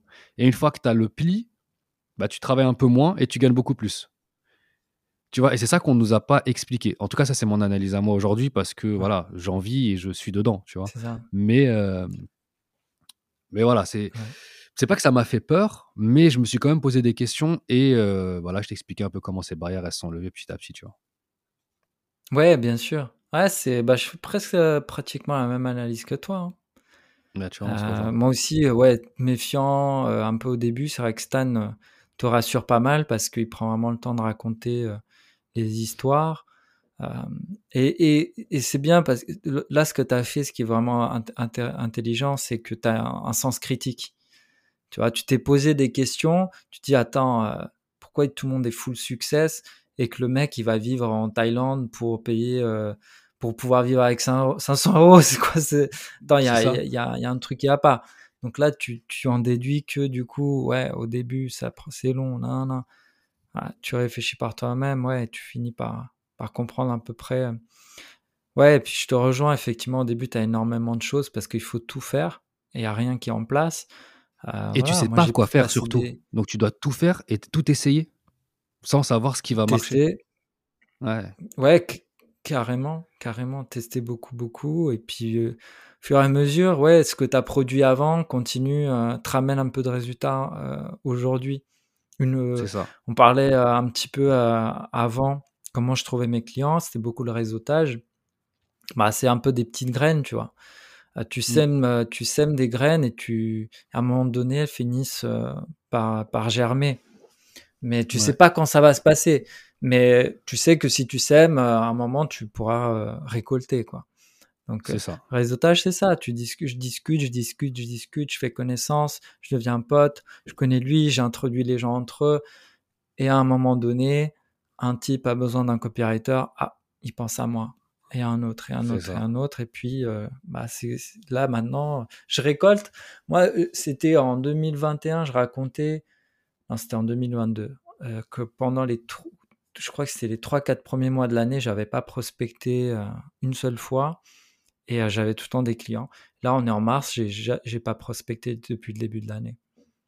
Ouais, bah c'est Je ça. n'ai pas cherché de clients. Je n'ai les, les, les seules actions que j'ai effectuées pour chercher des clients, bah là, c'est le podcast. Entre guillemets, je sème une graine en venant ici.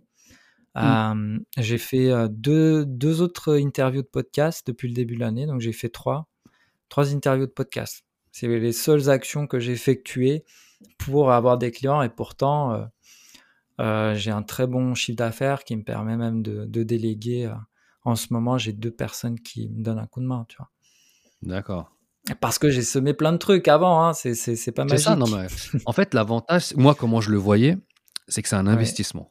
Tu vois, ouais, Euh, comme je te disais, moi mon, le premier blog que j'ai créé, euh, au début c'était pas du tout pour faire de l'oseille. C'est-à-dire que si j'en faisais, tant mieux. Bon, j'en ai pas fait, j'en ai pas fait beaucoup en tout cas, mais euh, l'objectif c'était vraiment de d'apprendre. Et je me dis là, j'investis, mon temps à monter un site, à écrire des articles, etc.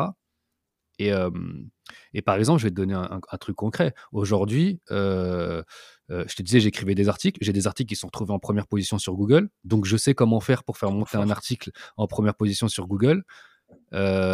Aujourd'hui, mon site, je t'ai dit, la dernière fois que j'ai la dernière fois que j'ai rédigé un article sur mon site, enfin la dernière fois que j'ai touché à mon site, c'était en août 2018.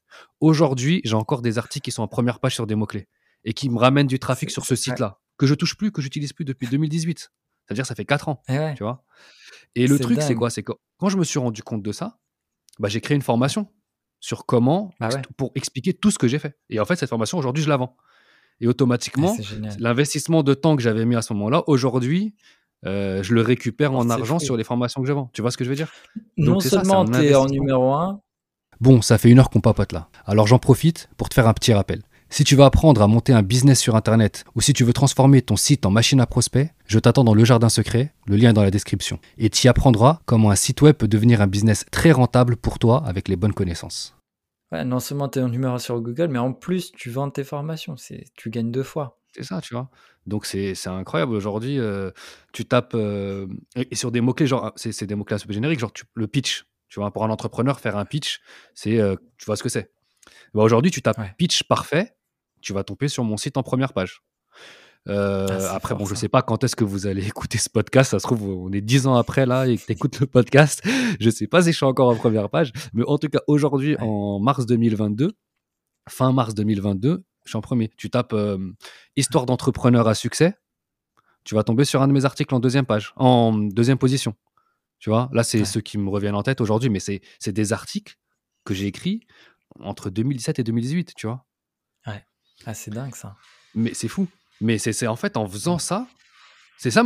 En fait, tout à l'heure on parlait qu'on n'avait pas de diplôme. C'est ça mon diplôme. En fait, aujourd'hui, si, si je vais voir euh, une entreprise et qu'on va parler de SEO, est-ce que tu t'y connais en SEO Bah écoute, tape pitch parfait. Je l'ai fait en entretien. tape euh, ce mot-clé-là. il a tapé le mot-clé, il a vu que j'étais en première page. Je m'y connais ou je m'y connais pas en SEO Voilà, enfin, plus besoin d'argumenter. tu vois ce que je veux dire? Show don't tell. C'est exactement ça. Tu vois ce que je veux dire?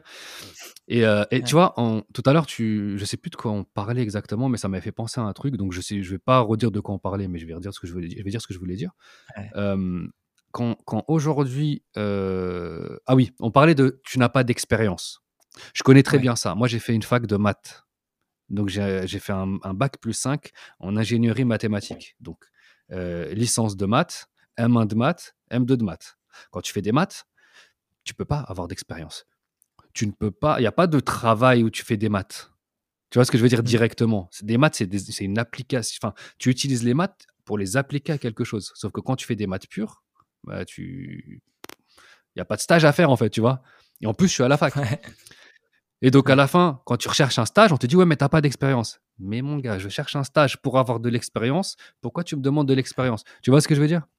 Et c'est toujours un truc qui m'a qui m'a qui m'a un peu énervé et je suis pas le seul euh, étudiant par qui, qui est passé par là. Et moi, quand je parle aujourd'hui avec des étudiants, euh, surtout dans le marketing, bah, je leur dis écoute, n'attends pas de stage. Va faire un. Monte un site, fais quelque chose, fais-le toi de ton, côté. Stage. Tu, vas, le rater. Il va être pourri, il va être éclaté, mais tu vas apprendre d'une manière incroyable. Tu, tu sais pas, tu te rends pas compte à quel point tu vas apprendre. Donc, fais quelque chose et, t'inquiète pas qu'avec ça, tu n'as pas besoin de stage parce que les résultats que tu vas avoir, les trucs que tu vas apprendre, bah, ça sera quand tu vas passer un entretien, si c'est ce que tu veux, eh bah, ils vont être valorisés fois 1000, ils vont être même plus valorisés qu'un stage. Parce que déjà, tu as pris ton, courage à deux mains et tu as fait quelque chose, tu vois.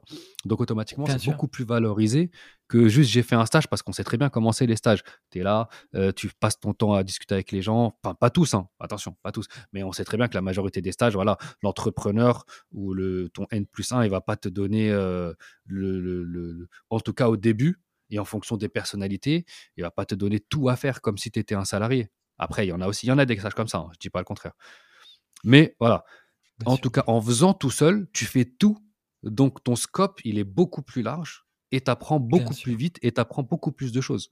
Donc, en fait, c'est toujours plus intéressant. Si tu veux apprendre un truc, à, faire un truc, juste fais-le. Voilà, juste fais. Et en fait, euh, tu vas te rendre compte que tu vas apprendre à le faire très facilement et tu, seras, tu pourras même beaucoup mieux négocier ton salaire. Moi, quand je suis allé en agence, j'avais pas d'expérience, j'avais pas de diplôme et j'ai négocié mon salaire beaucoup mieux que d'autres personnes qui avaient euh, un diplôme et des stages parce que je savais de quoi je parlais, j'avais fait des choses. Et même si, euh, en fait, mais c'est une question de, de valeur perçue. Euh, tu sors d'une école ils te mettent automatiquement une valeur de junior. Tu vois, es le petit jeune qui va apprendre. Même si tu es le meilleur de ton école, même si ça se trouve, tu es meilleur que certains salariés, tu restes le jeune qui sort d'école et qui n'a fait que des stages. Donc, tu es un junior, dans la grille salariale, tu es directement tout en bas. Quand tu as fait une expérience et tu as fait des choses pour de vrai, automatiquement, tu es vu avec quelqu'un qui a de l'expérience, qui a fait des choses. Donc, limite comme un salarié. Donc, tu es plus haut dans la grille salariale. Donc, en termes même de valeur perçue, c'est pas pareil. Moi, quand je suis rentré dans les agences, euh, au début, je suis rentré, euh, j'avais pas de diplôme, j'avais rien, mais j'étais directement au niveau d'un salarié, alors que j'aurais pu facilement, ils auraient pu me dire, ouais, bah t'es junior en fait. Tu vois ce que je veux dire? Et donc, j'avais un meilleur salaire que ceux qui étaient juniors, tout simplement, parce que alors que j'avais pas de diplôme. Alors que eux, ça fait peut-être 5 ans qu'ils sont dans ce domaine-là et qu'ils font des études dessus, tu vois. Alors que moi, ça faisait deux ans que je faisais, euh, que je montais mes sites tout seul et que je faisais mes trucs. Donc bref, voilà, ça, je, le répète, c'est important. J'avais cette discussion avec un, bah avec la, dernière fois, j'étais parti faire un le, le, podcast justement avec, euh, je sais plus c'est quel est le, numéro de l'épisode, mais c'était avec Mehdi Mezat. Et je parlais avec un de ses stagiaires et justement, il me demandait des conseils, etc. Je lui dis, bah, fais, juste fais en fait. Et Mehdi l'a mmh. confirmé directement d'ailleurs. Donc bref, on a digressé, on est parti je sais pas où, mais au moins bon, ça reste intéressant. mais c'est hyper discussion. intéressant. C'est hyper vrai tout ce que tu dis là, ouais. Moi je me souviens d'ailleurs, tu sais, quand on m'avait dit t'as pas d'expérience, euh, j'avais appliqué ton conseil. J'avais créé une, une, page euh, et un blog, une page Facebook à l'époque. Euh, il fallait faire des pages Facebook, hein, si tu sais. Ouais. ça, marchait, bien. à l'époque. Jusqu'à ce qu'ils coupent tout et qu'ils nous les descendent à 10% de visibilité. Ouais, et du coup, j'avais créé une page, ça s'appelait Buzz Marketing. Je m'étais dit, bah, vu que je m'intéresse au marketing, je vais faire une page sur le marketing et sur tout ce qui fait le buzz dans le marketing et pourquoi ça fait le buzz. Et j'avais créé un blog aussi, Buzz Marketing. et justement, je l'avais mis dans mon portfolio. J'avais écrit dans mon, dans mon dossier de candidature, tu avais mon CV, ma lettre de motivation et un portfolio. Dans le mmh. portfolio, j'avais mis, j'ai créé une page Facebook sur le marketing et un blog, euh, il y a tant de trafic sur le blog, il y a tant d'abonnés, il y avait 1000, euh, presque 2000 j'aime sur ma page. Euh, mmh. J'ai créé mon site internet sur WordPress avec bah, où je vends mes services de photos. et voilà, j'avais montré le blog photo aussi. Et je mettais ça dans ce, document spécial que j'avais créé moi-même et je le mettais mmh dans mon dossier. Donc forcément, euh, non seulement j'avais fait des stages, mais en plus j'avais un super diplôme, mais en plus j'avais de l'expérience. Donc les mecs, autant te dire, tu sais, quand je, pour mon premier emploi, j'avais demandé à, j'avais été modeste, j'avais juste demandé euh, 4000 francs suisses et ils m'ont proposé euh, 5000 francs suisses, tu vois. Ils m'ont dit non, mais 4000 c'est pas assez, Francisco, on va te donner 5000, tu vois. J'ai rien demandé. Toi, toi, t'as négocié. Moi, c'est eux bah qui ont négocié avec moi ils ont, ils ont essayé de me convaincre de me payer plus, tu vois. bon, après, c'est, bah euh, c'était une connerie de ma part, tu vois. J'aurais dû euh, être plus ambitieux. T'aurais demandé 6 ou 7, t'aurais pu les, avoir. Ouais, peut-être. Tu vois, ça, ça montre euh, aussi mon évolution personnelle où vraiment j'étais, bah oui. je me sous-estimais, tu vois. Contrairement à nettement aujourd'hui où, bah justement, j'arrive, j'hésite pas à venir voir Karim et puis dire, euh, que je veux lui raconter un peu mon histoire, tu vois. C'est clair. Ouais, mais c'est clair. Mais après, ça, c'est voilà, c'est l'évolution et ça. Et, euh, et, ça te permet d'évoluer plus vite. Moi, aujourd'hui, euh, moi, aujourd'hui, franchement, je regrette de ne pas avoir fait ça plus jeune. je me dis, si j'avais fait ça quand j'avais 20 ans, c'est dommage. Mais ça, on le Là, par exemple, j'ai mon, j'ai mon, ouais. Ouais, je disais, ouais, j'ai mon, mon, petit frère en fait qui a, qui vient de finir ses, ses études, tu vois, qui vient d'avoir 25 ans. Et là, bon, il est dans une année où il vient de finir ses études. Là, il est au Brésil. Il a fait, il a fait, je sais pas, une vingtaine de pays ah, là ces deux derniers mois. Tu vois, il se dit j'en profite parce que j'aurais pu cette chance-là. Donc je dis ouais, t'as as ah raison. Mais je, suis en train de lui dire, écoute, là, t'as fait de l'alternance, donc t'as droit à Pôle Emploi. Profites-en, apprends des choses, teste des trucs, essaye. Même si tu vas rater, c'est pas grave, tu vas apprendre plein de choses. Donc fais plein de choses, le plus de choses possible que tu peux faire. et, et après, tu verras tu vois, si tu veux retourner dans le salariat, si tu veux faire ça. Tu vois, il n'était pas dans un, il était pas dans un domaine ou une thématique qui kiffait vraiment. Donc, je me dis, si vraiment c'est pas un truc que tu kiffes, teste plein de choses. Fais un peu d'e-commerce, fais un peu de blog, fais un peu de trucs. Voilà, c'est ça. En fait, fais plein de choses. Tente un business Parce qu'un business, c'est mieux qu'un hobby. Voyager, c'est bien. Bien sûr, ça ouvre l'esprit, etc., etc. Mais si tu arrives à trouver quelque chose qui va te rapporter de l'argent, bah déjà, même en termes de réflexion, tu te dis, ah oui, ça, j'arrive à le faire. Même en, termes de en termes de, de, valeur ressentie de soi-même, en fait, tu vois? Tu te dis, je suis mmh. capable de le faire tout seul, en fait, en vrai. Donc, euh, j'ai pas forcément besoin de trouver un CDI parce que je peux tout faire tout seul. Tu vois, je peux gagner mon argent bah tout seul. Et c'est ça la liberté. Hein. C'est ça ma définition de la liberté. Si tu peux gagner ton argent tout seul, tu n'as plus besoin de personne, tu peux faire ce que tu veux. Et, euh, et c'est beaucoup plus intéressant, quoi. Bah oui. Enfin bref. Clairement. Euh, donc on en était à tes euh, en Suisse et tu fais des podcasts en portugais avec des entrepreneurs. Ouais, je fais des podcasts en, cachette, hein, j'allais dire. Parce que tu vois, je voulais pas non plus que mon patron me repère et tout ça et que ça foute la merde. Parce que j'étais censé être super dédié à la photo. Hein. Donc voilà, je fais ça. Et tu sais, je lis la semaine de 4 heures. Et là, Tim Ferriss, il me retourne le cerveau. Il me dit que que je dois que, que je peux travailler que 4 heures, que je peux monter. Il en a retourné beaucoup des cerveaux lui. et qu'il faut penser 20-80 et qu'il faut optimiser son temps et que il y, a des stratégies où il te, il te, donne des stratégies pour éviter les réunions avec ton patron, il te donne des stratégies pour euh, travailler de chez toi, trouver des excuses pour pouvoir bosser de chez toi et comme ça développer ton business et tout. Et moi je le prends en mot et tout et je, je négocie avec mon patron, je lui dis écoute au final, tu sais, euh, les retouches photos, que je les fasse ici euh, ou de chez moi, c'est pareil. je serais mmh. même plus efficace de chez moi. Est-ce que tu serais d'accord que je, je travaille, euh, je fasse du télétravail? Il faut savoir que ma copine habitait à Paris, moi à Genève, et je faisais des allers-retours. Et il me dit, ok Francisco, j'accepte. J'étais choqué. Il me dit, ok, j'accepte trois jours par semaine tu, feras du télétravail et puis tu viendras deux jours à Genève. Et j'étais waouh, comme un fou. parce qu'aujourd'hui, le télétravail, c'est normal parce qu'il y a eu le Covid, mais avant le Covid, c'était pas normal le télétravail. Non. C'était une galère pour essayer de négocier un télétravail. Ah, j'ai négocié, c'était dur. Euh, je sais plus, c'était deux jours là à Paris, enfin peu importe. Qu'importe. Il me dit, ok, on va tester, on va essayer, je te fais confiance. Ça faisait deux, deux ans peut-être que j'étais déjà là-bas. Euh, donc j'attends, j'attends, euh, et puis euh, il, m'a dit on va le faire, mais là c'est une période trop compliquée, dans trois mois on va le faire. Je, ok, pas, mm. je, je, je, patiente. Je patiente, je patiente. Il manque une semaine avant le début de, de la période d'essai télétravail, et il me convoque dans son bureau et il me dit qu'il me vire. Ah, là, il faut savoir.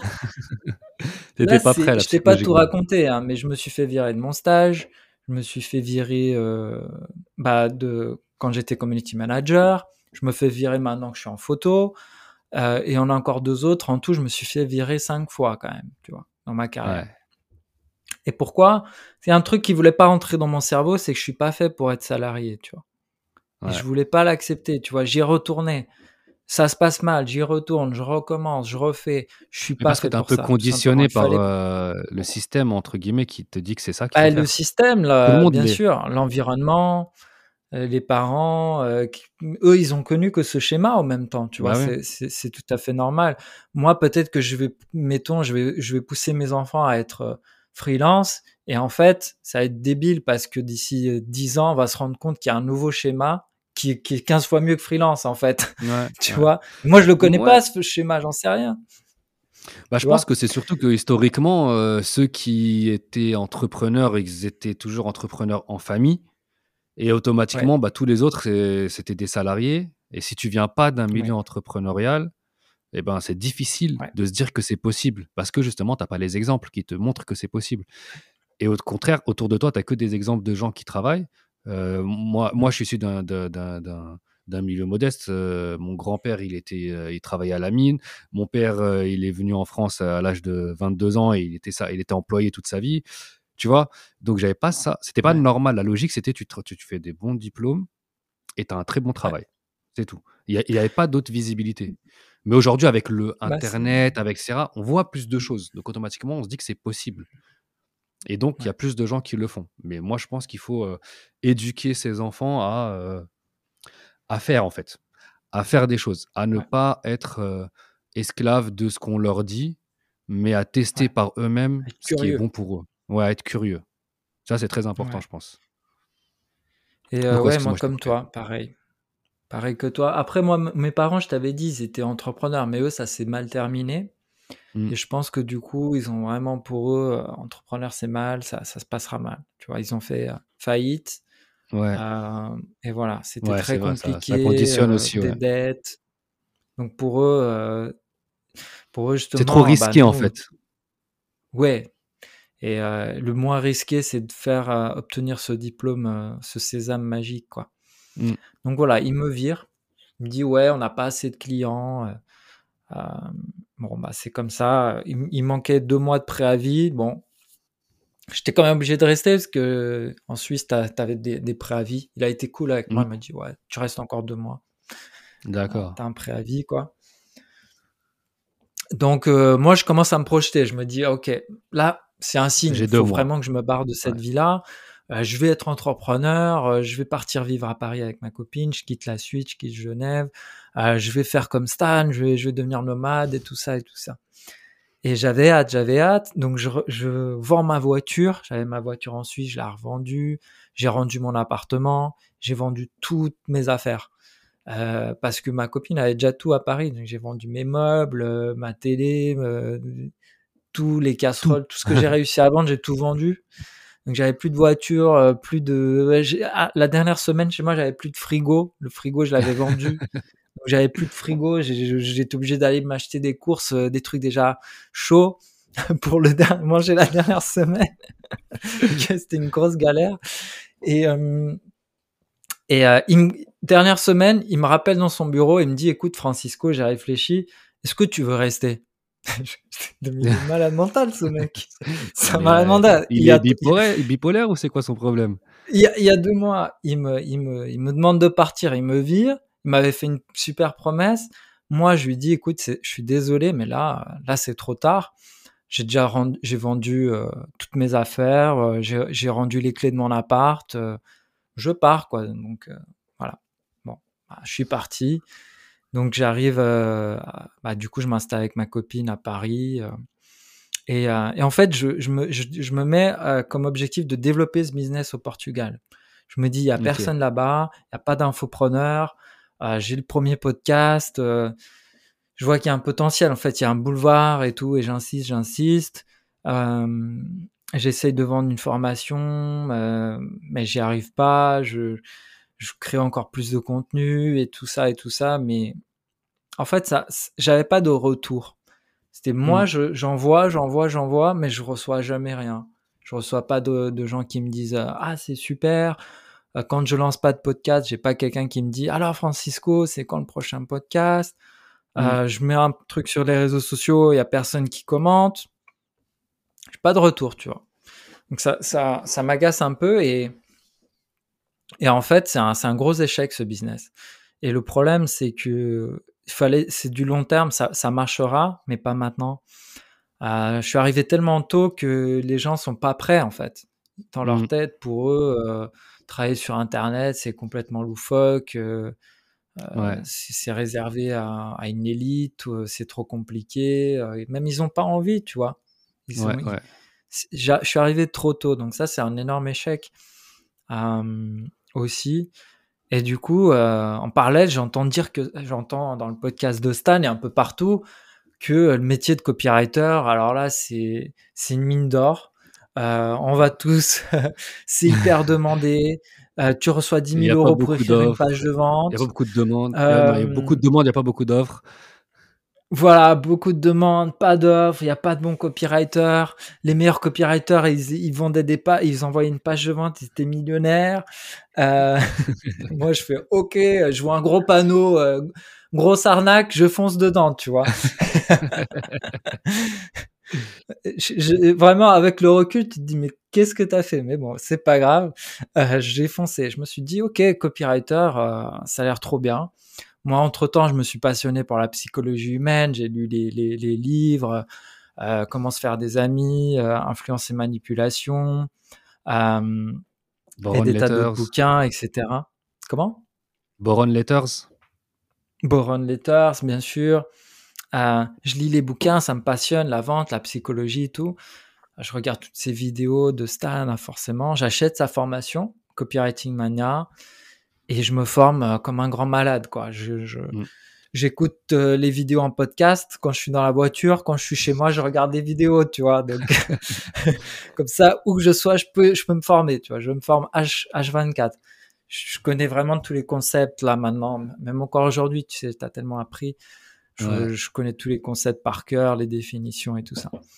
Et euh, donc voilà. Et par contre, tu sais, j'ai toujours cette, euh, cette peur en moi, tu vois, d'aller vers l'autre, de parce qu'il faut aller vers l'autre pour trouver un client. Il Ouais. faut quand même être visible, il faut se montrer, il faut, faut exister, tu vois. Et moi, j'étais un grand timide, tu vois. euh, J'étais toujours derrière la photo, euh, un peu caché, un peu timide. Et, et du coup, euh, vraiment, je comprends qu'il y, a il y a un job à faire sur moi-même parce que j'entends parler de développement personnel. hein.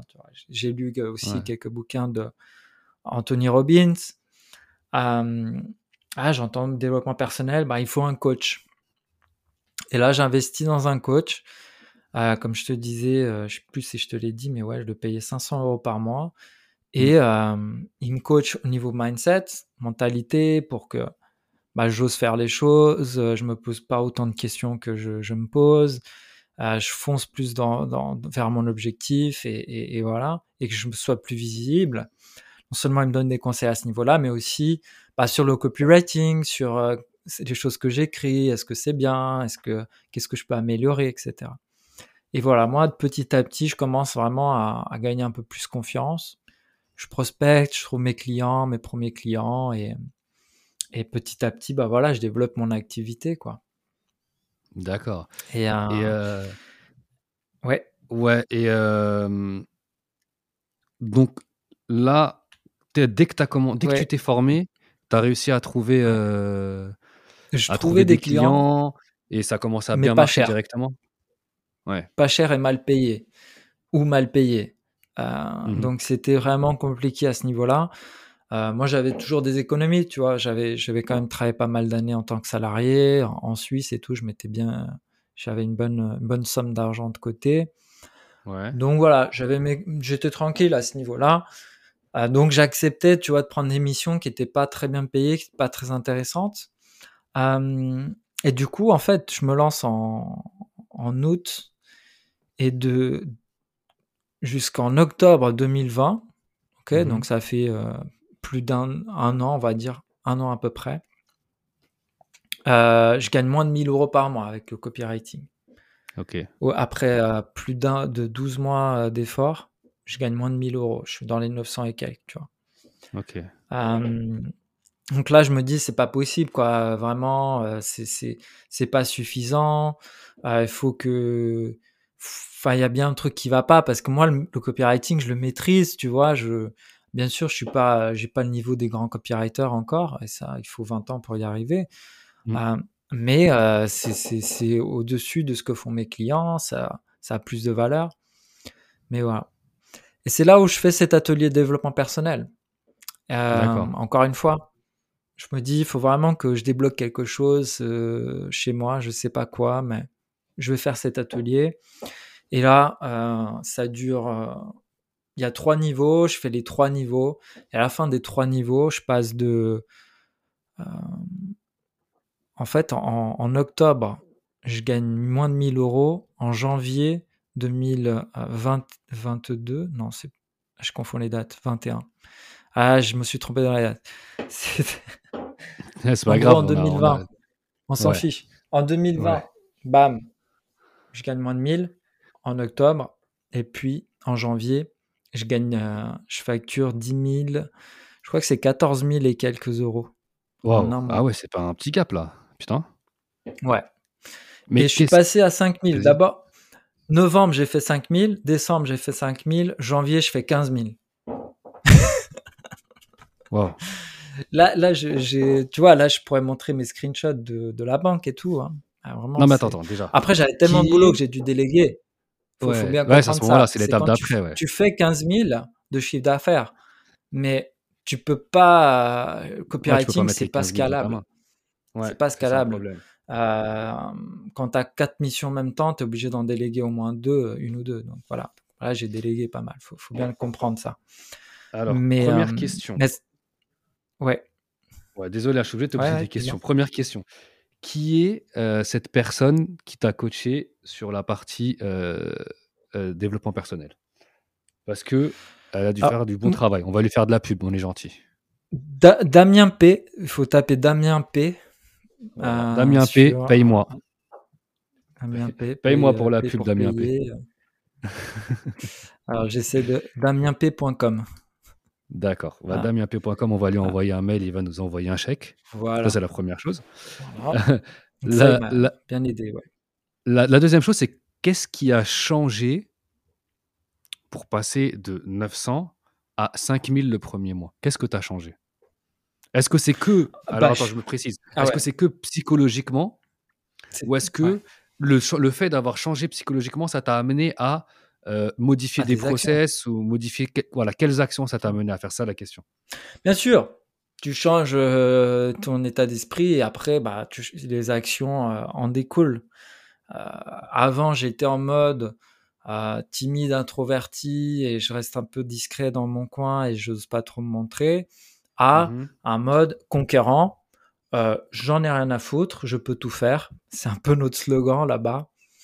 Euh, j'en ai rien à foutre, je peux tout faire. J'y vais en mode euh, je fonce et qu'est-ce que je fais? Du coup, ça, ça se concrétise comment? En mode euh, quand tu fonces dans, dans le tas pour aller pour être visible et qu'on t'appelle, Mhm. ben je vais euh, donner une masterclass dans la tribu d'Enzo Honoré, masterclass Ouais. copywriting. Donc d'un coup, je me retrouve avec Enzo à côté de moi, qui a une bonne autorité. Euh, en fait, j'avais déjà travaillé avec lui et je l'avais rencontré dans l'atelier de développement personnel. C'était mon entre guillemets mon coach là-bas. Ok.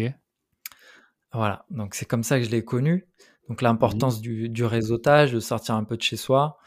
Euh, voilà, donc là j'arrive à rentrer comme ça. Euh, belle pub. Ensuite, euh, je prends plein de groupes Facebook d'en- d'entrepreneurs, là où sont mes, mes prospects. Euh, et puis dans ces groupes Facebook, souvent ils font des lives avec des, des invités. Bah, Moi je me propose à tout le monde. Je veux voir euh, tel groupe Facebook, écoute, euh, est-ce que ça t'intéresserait d'inviter un copywriter? Moi je viens, je, vais- je, je donne une masterclass sur le copywriting si tu veux. Et je fais ça dans plein de groupes, 3-4 groupes, on va dire. Euh, et je pense que c'est tout ce que je fais parce qu'en même temps, j'ai que 4 semaines pour faire ça, c'est déjà pas mal. Euh, une interview par semaine dans un bon groupe Facebook, c'est déjà pas mal comme, comme levier. Et puis, euh, euh, ouais, je crois que c'est globalement. Maintenant, ça commence à dater un petit peu. Je m'en souvenais un petit peu mieux avant, mais globalement, j'ai surtout fait ça. Aussi, j'ai communiqué un peu plus sur les réseaux sociaux. Euh, je me suis vraiment mis en avant et je me suis bien vendu aussi dans. dans... Il y a une chose qui est, c'est intervenir euh, et une chose, c'est quand même venir pour, euh, pour pitcher un petit peu ce que tu fais, vendre un petit peu ce que tu fais, quoi. D'accord. Et c'est quoi? C'était Ouais. des. Ah oui, donc, donc parmi toutes ces actions, on va parler en, Ouais. en 80-20. Parmi toutes ces actions, celle qui t'a ramené le plus de résultats, c'est ça c'est d'aller dans les groupes Facebook pour. euh, euh, J'enlève Enzo euh, exprès parce que, en fait, tout simplement, Enzo, tu le connaissais. Donc, tout le monde ne connaît pas forcément. L'idée, c'est de donner le plus, le plus d'outils aux gens qui nous écoutent. Et euh, tout le monde ne connaît pas forcément une personne qui a une grosse communauté. Enzo, euh, bah, moi, je, l'ai Ouais. connu aussi en 2007, quand il était en, il, il avait pas encore commencé, il venait juste de se lancer. Ouais, mais peut-être que tu peux quand même euh, le convaincre. hein, Même Non, mais ce que je veux dire, c'est que les gens autour de nous ne connaissent pas forcément de gens. Je parle pas pour moi personnellement, mais je pense que ceux qui nous écoutent connaissent pas forcément quelqu'un qui est connu ou qui a une- déjà une Ouais. communauté. Donc pour quelqu'un qui n'a pas de communauté et qui n'a pas autour de lui une personne qui a une communauté, en mode 80-20, ce serait euh, aller faire le plus, euh, avoir plus de visibilité et donc euh, Ouais. faire des lives ou des podcasts comme tu es en train de faire avec moi ou voilà, juste essayer de toucher Là plus où. de monde en allant directement parler aux communautés des gens, peu importe le moyen en fait. Exactement. Et en plus, tu le fais dans, en- dans un contexte qui t'est favorable, dans le sens où toi, tu es au même niveau euh, que euh, celui que les gens suivent, au Mm. final. Hein, tu vois, je ça. suis pas juste un.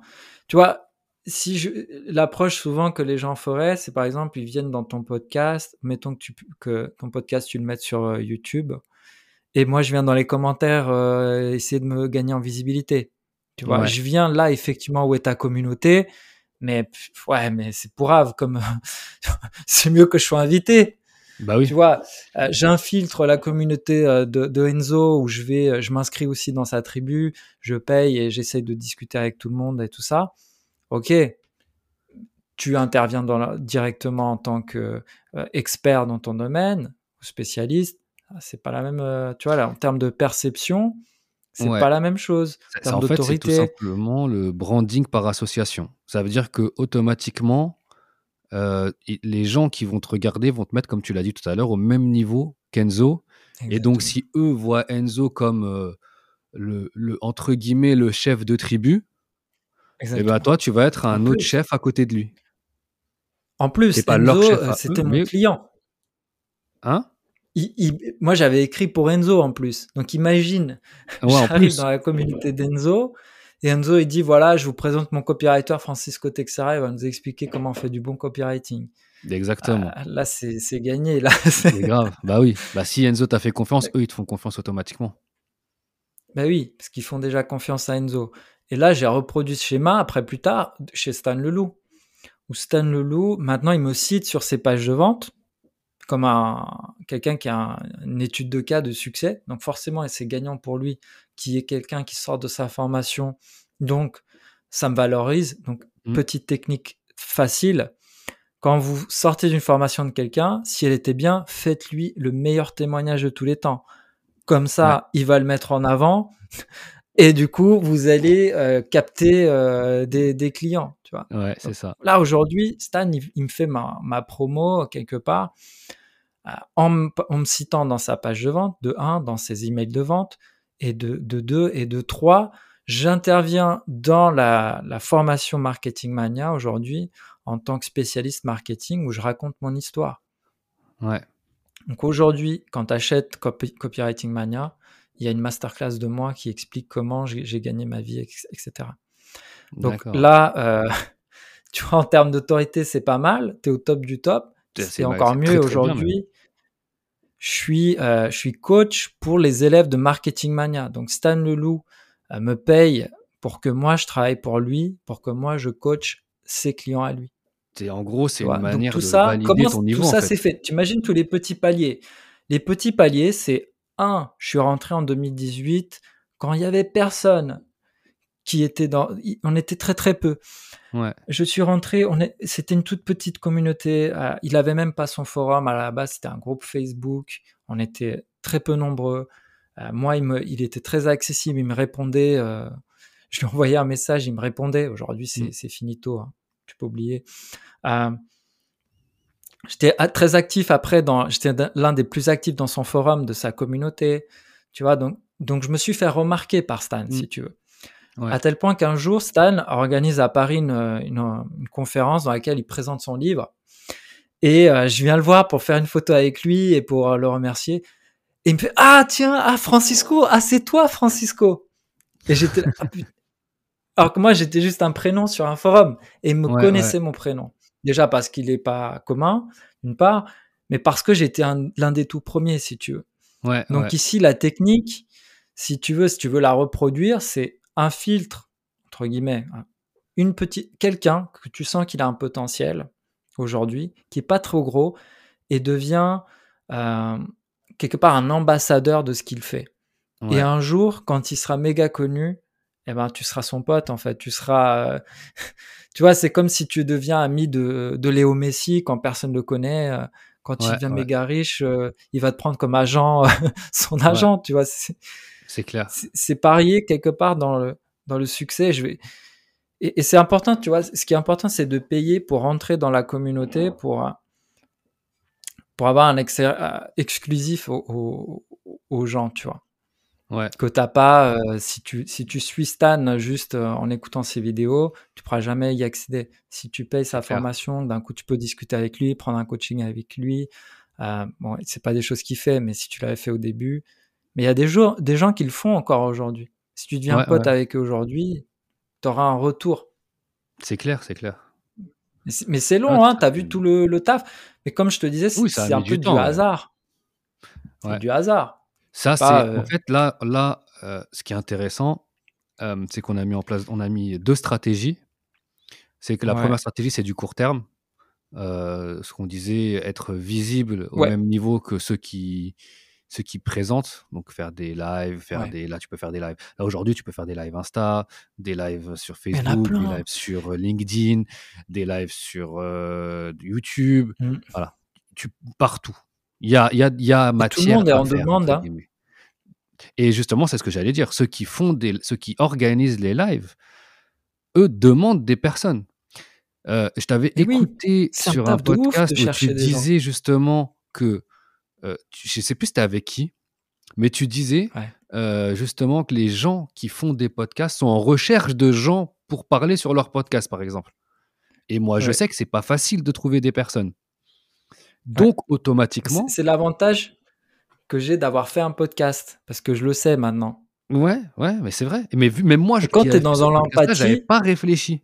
Et en fait, tu dis, bah en fait, c'est ouais, vrai. Automatiquement, les gens qui recherchent des podcasts, enfin, les gens qui ont des podcasts recherchent des gens pour parler. Il faut juste trouver les bonnes personnes qui correspondent à ta cible et aller, ouais, te- ce que tu es en train de faire maintenant, te présenter. Tout simplement. Et bah oui. automatiquement, euh, automatiquement, bah, tu as plus de visibilité. Bah, tu vas peut-être ouais. euh, te tromper deux, trois fois, mais si tu en fais 10, tu en as 7 que tu as réussi. Bien Tu sûr. vois? Bah, moi, j'avais un gros taux de réussite, hein, comme ça, bien plus, bien Ouais, plus élevé. ouais. Euh, Donc, et, euh, et, et et donc, ça, c'est la alors stratégie court après. Pardon, vas-y. ouais, ouais, j'allais dire, tu peux appliquer cette stratégie, bien sûr, au podcast, mais à, de- dans, à d'autres, Ah oui, oui. euh, dans de de- d'autres manières. Par Là, j'ai exemple, dit podcast parce qu'on quelqu'un donne, exemple, mais ouais. voilà, mais mettons quelqu'un euh, organise des événements présentiels et a besoin Ouais. d'un speaker, Mm, tu vois? mm, mm. T'arrives, tu te dis, bah voilà, si vous cherchez un speaker euh, qui soit euh, passionné, euh, qui ait des super punchlines, qui fasse vibrer la salle, qui ait déjà une bonne communauté, bah voilà, moi je suis spécialisé copywriting, je vais, je vais mettre le feu à, à ton événement, par exemple. J'invente. Ouais, ouais. C'est ça, coup, ouais, carrément, t'es carrément. speaker, tu vois, Et t'as une photo, sur un événement. avec un micro. Voilà, t'as envoyé un message, t'es, t'es- ça y est, t'es, speaker, je sais pas où. Euh, autre chose que tu peux faire, euh, tu vois que toi, tu as un formateur, euh, mettons, il, fait des formations sur. Qu'est-ce qu'il pourrait faire? Sur la pub Facebook, par exemple. Mm. Nous, on le voit, on voit qu'il a sa formation, c'est pas mal, mais tu vois, il n'y a pas le côté copywriting. T'expliques la pub Facebook, il faut écrire comme ça, comme ça, mais tu vois, on sent que Mm, mm. euh, il est pas bon en copywriting. Tu te proposes, tu dis, écoute, est-ce que ça te dirait Je t'offre une masterclass, je viens chez toi et je t'explique comment moi, euh, professionnel euh, du copywriting, j'écris les pubs Facebook pour mes clients. Je te fais ça gratuitement. Tu as juste à mettre la vidéo dans ta formation. Ça te fait plus de contenu. Ça te fait une bonne autorité parce que tu as un spécialiste. Du contenu en plus, si tu veux, tu peux même augmenter le prix. Et puis moi, ça me permet de gagner en visibilité. Le gars, Ouais, il dit oui. voilà, D'un coup, exactement. t'es, euh, je suis dans la formation d'un tel qui est spécialiste en pub Facebook et les gens Ouais, qui ont payé pour rentrer dans la formation parce que c- ils sont qualifiés, ils ont ouais, payé, mettons, 500 euros pour rentrer dedans. C'est pas euh, Jean-Michel euh, qui a vu ta vidéo gratuitement ouais, sur. YouTube. Non, Là, c'est un mec a qui a payé et qui est ultra qualifié. Et qui l'a vu dans une vidéo, donc il te voit avec une valeur perçue incroyable. Mais oui, parce que toi, tu es là en tant qu'expert dans ton domaine, dans la formation validée par... En fait, quand les gens ont validé la- le, le formateur, si tu es dedans, ils te, ils te valident. Pour eux, tu es, Ouais, au même niveau. C'est ça. C'est le là, un branding par association. Ouais, j'avoue que j'avoue que voilà, comme je te dis, ça. ça, après ce principe, faut pas, faut pas bêtement se dire, ah bah ça, ah ouais, je vais faire que des podcasts comme Francisco. Euh, tu peux faire. faut- C'est la technique, on la connaît. Après, il faut la- l'appliquer à des tas Faut de l'adapter en fait, ouais. Faut juste l'adapter à toi. Ouais. D'accord. Et donc ça, donc ça c'est la partie court terme. Et la, et, la, et Mm. la stratégie à mettre en parallèle long terme, ça va être euh, d'être présent dans les communautés de personnes qui peuvent correspondre à ta cible et d'être Ouais. un moteur entre guillemets. Et euh, automatiquement, si cette personne est, a une petite communauté, d'être un moteur de cette petite communauté, quand cette communauté va grandir, bah, automatiquement tu pourras être cité comme exemple dans cette communauté par Ouais, le formateur et validé par le Parce que formateur. le formateur, il a besoin d'exemples. Ah oui. Et il, a, besoin, de gens qui animent sa communauté. Parce que c'est du taf de le faire. S'il y a quelqu'un qui le fait à sa place, il est content. Et il, ah le voit que, il, peut, il, ne peut le voir que d'un bon oeil. Bah, oh, comment euh, je me suis retrouvé à, chez Antoine BM à donner une interview.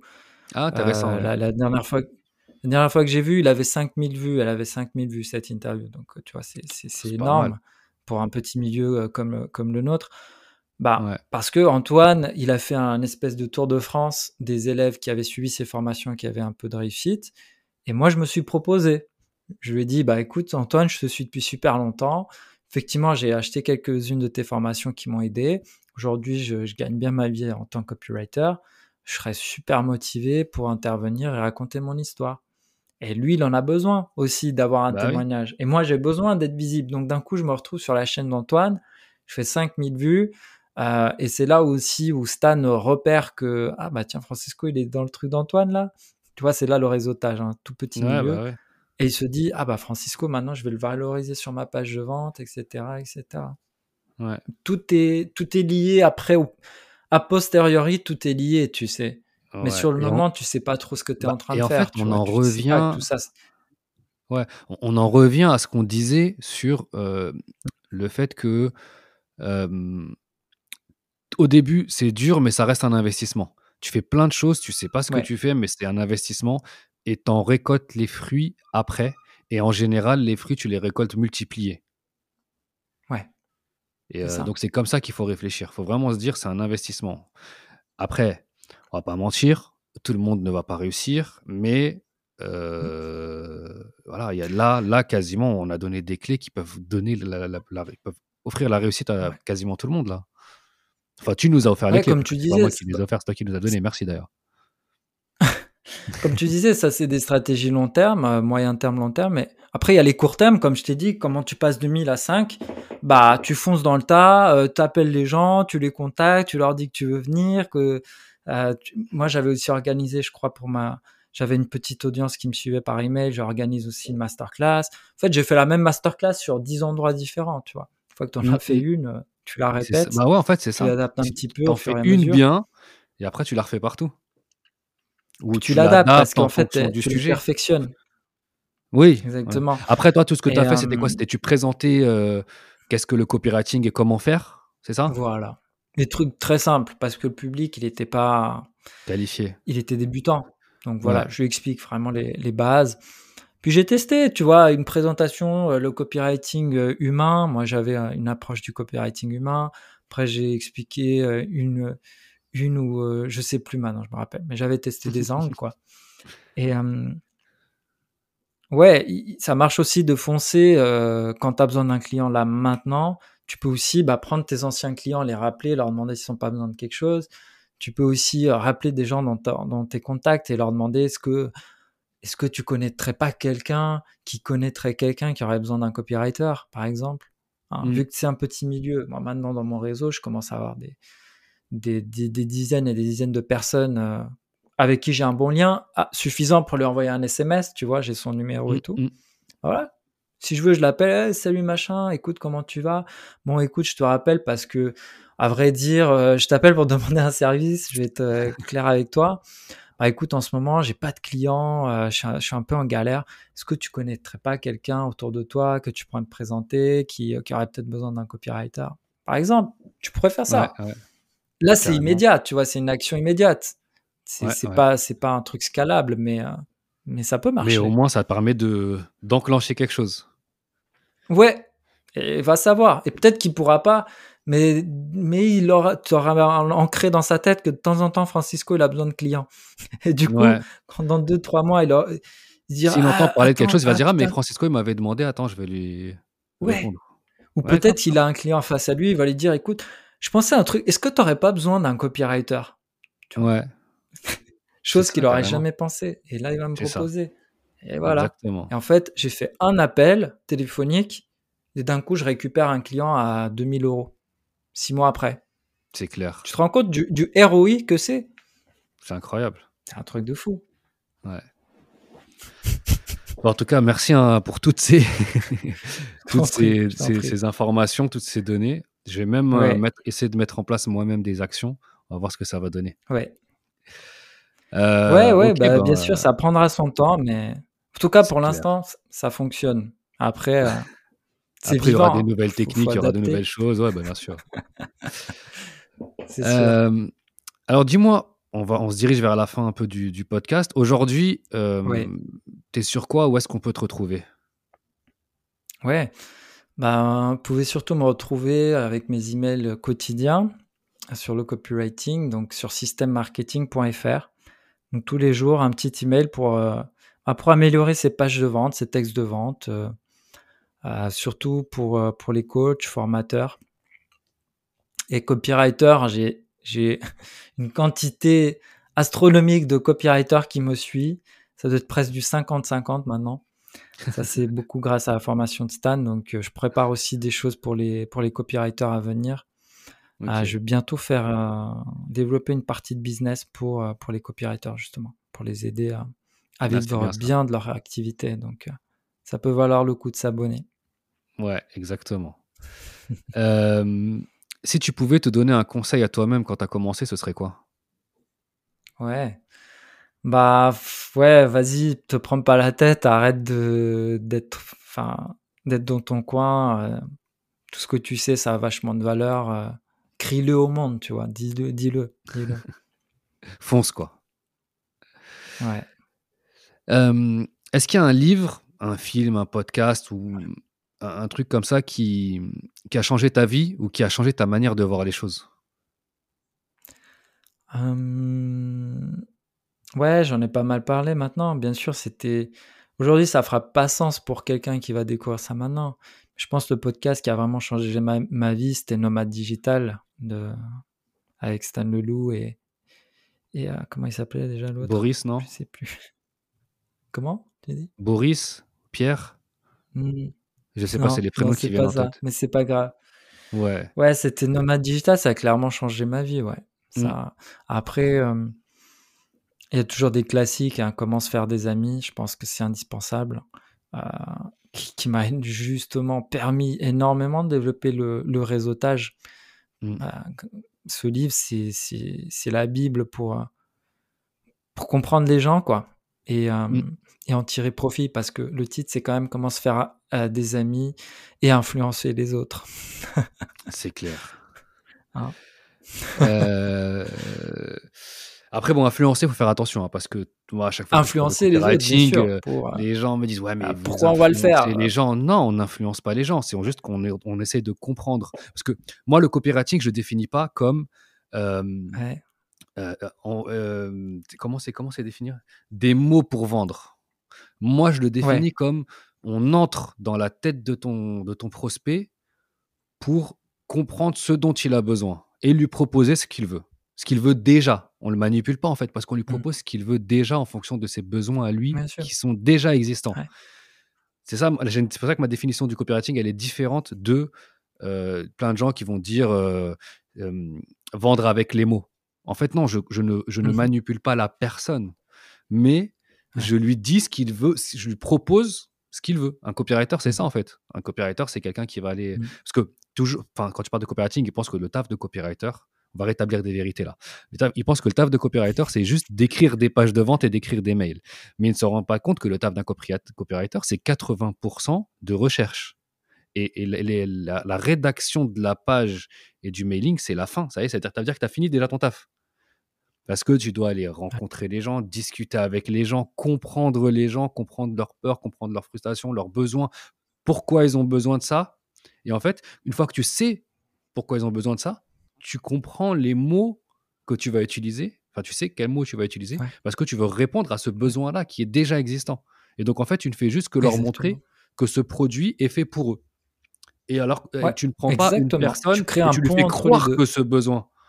Tu vois, la manipulation, ça veut dire je prends n'importe quel produit et je fais croire que tu as besoin de ce produit-là. Alors que c'est pas ça qu'on fait. Non, nous, ce qu'on fait, c'est on prend des gens qui ont ce besoin-là et on met en face d'eux le produit dont ils ont besoin et on leur montre, en fait, bah, voilà, ce produit répond exactement à ton besoin. Fin. C'est ça notre Exactement. Tout à fait d'accord. Mais c'est, je, je rétablis un peu la vérité parce que j'ai reçu beaucoup, enfin, j'en ai discuté avec des gens qui ne maîtrisaient pas le copywriting et qui n'entendent que bah, ce ah dont on parlait tout à l'heure, tu vois, des vidéos avec beaucoup d'argent et en manipulation, tu sais, des mots-clés un peu, euh, les power words un peu, tu vois. Ouais, ouais. Mais euh, voilà, c'est pas du tout ça le copywriting. Hein. C'est 80%, 80 de notre temps, on discute avec des gens et on est sur Cora. Et sur Amazon, lire les mmh. commentaires. Après, je sais pas, toi, c'est quoi tes, tes, euh, tes, tes, petites techniques, mais voilà, en général, c'est c'est la, c'est sensiblement la même chose, quoi. Ouais, c'est ça. Beaucoup de recherche, évidemment. Ok. Euh, bah écoute, euh, on est arrivé à la fin de, de notre podcast. Ah, super. Merci encore. une dernière chose avant de se quitter. oui à la sortie du podcast, donc euh, je, vais, je vais prendre, je vais mettre une photo de toi sur Instagram, sur le compte Instagram de Galère d'entrepreneur. Et ce que je fais, bon, en plus là, on a fait, on a presque quasiment deux heures d'émission là, enfin de, d'interview. donc il y a des vaillants, certaines personnes. Il y en a que je connais, il y en a que je connais pas parce qu'il y en a avec qui je discute. Et, euh, et je sais qu'il y a des gens qui écoutent jusqu'à la fin. Ah et, j'ai envie de voir le nombre de personnes qui écoutent jusqu'à la, jusqu'à la fin. Donc, ce que je vais faire, c'est que euh, on va, tu vas choisir un mot et euh, ces personnes-là vont écouter, vont, vont mettre ce mot-là en commentaire sous la photo, euh, sous ta photo. génial. Sur mon compte Insta. Donc, choisis un mot et on mhm. verra qui va l'écrire. Bah, le mot, le mot clé, c'est mandarine mandarine. Voilà. Donc, si tu as, écouté jusqu'ici, merci à toi. Ça nous fait très plaisir. Euh, et tu vas sous la photo euh, de Francisco sur le sur le sur l'Instagram Galère d'entrepreneur. Alors galère avec un S et entrepreneur au singulier parce qu'il y a plusieurs galères dans la vie d'un seul entrepreneur et on l'a bien vu avec ta vie Francisco où il y a eu que des galères dans ta vie d'entrepreneur. Mais qui jusqu'ici tout va bien. Euh, et, donc, tu vas sous sa photo et tu mets mandarine. Voilà. Francisco, merci beaucoup. C'est un plaisir de t'avoir. Ah, merci. Tu m'as appris beaucoup de choses, même à moi, et tu as appris beaucoup de choses aux, gens qui, qui nous écoutent. Donc, euh, c'était super cool. Allez, bah, écoute, merci beaucoup. un énorme plaisir. Attends, attends, attends. Alors déjà, si tu es encore là après l'épisode, je t'en remercie. Sache que cela me fait très très plaisir et j'espère que tu as pu apprendre 2-3 choses qui vont t'aider à faire grandir ton business. Et si tu veux améliorer ton web marketing et transformer ton site web en machine de guerre pour attirer des prospects, alors inscris-toi au Jardin Secret. Je t'envoie 3 mails par semaine dans lesquels je donne tout ce que j'ai appris dans le web marketing et dans le business ces 6 dernières années. Le lien est dans la description. Si tu t'inscris, on se dit à très vite dans ta boîte mail. Sinon, rendez-vous dans le prochain podcast avec mon nouvel invité. D'ici là, porte-toi bien et peace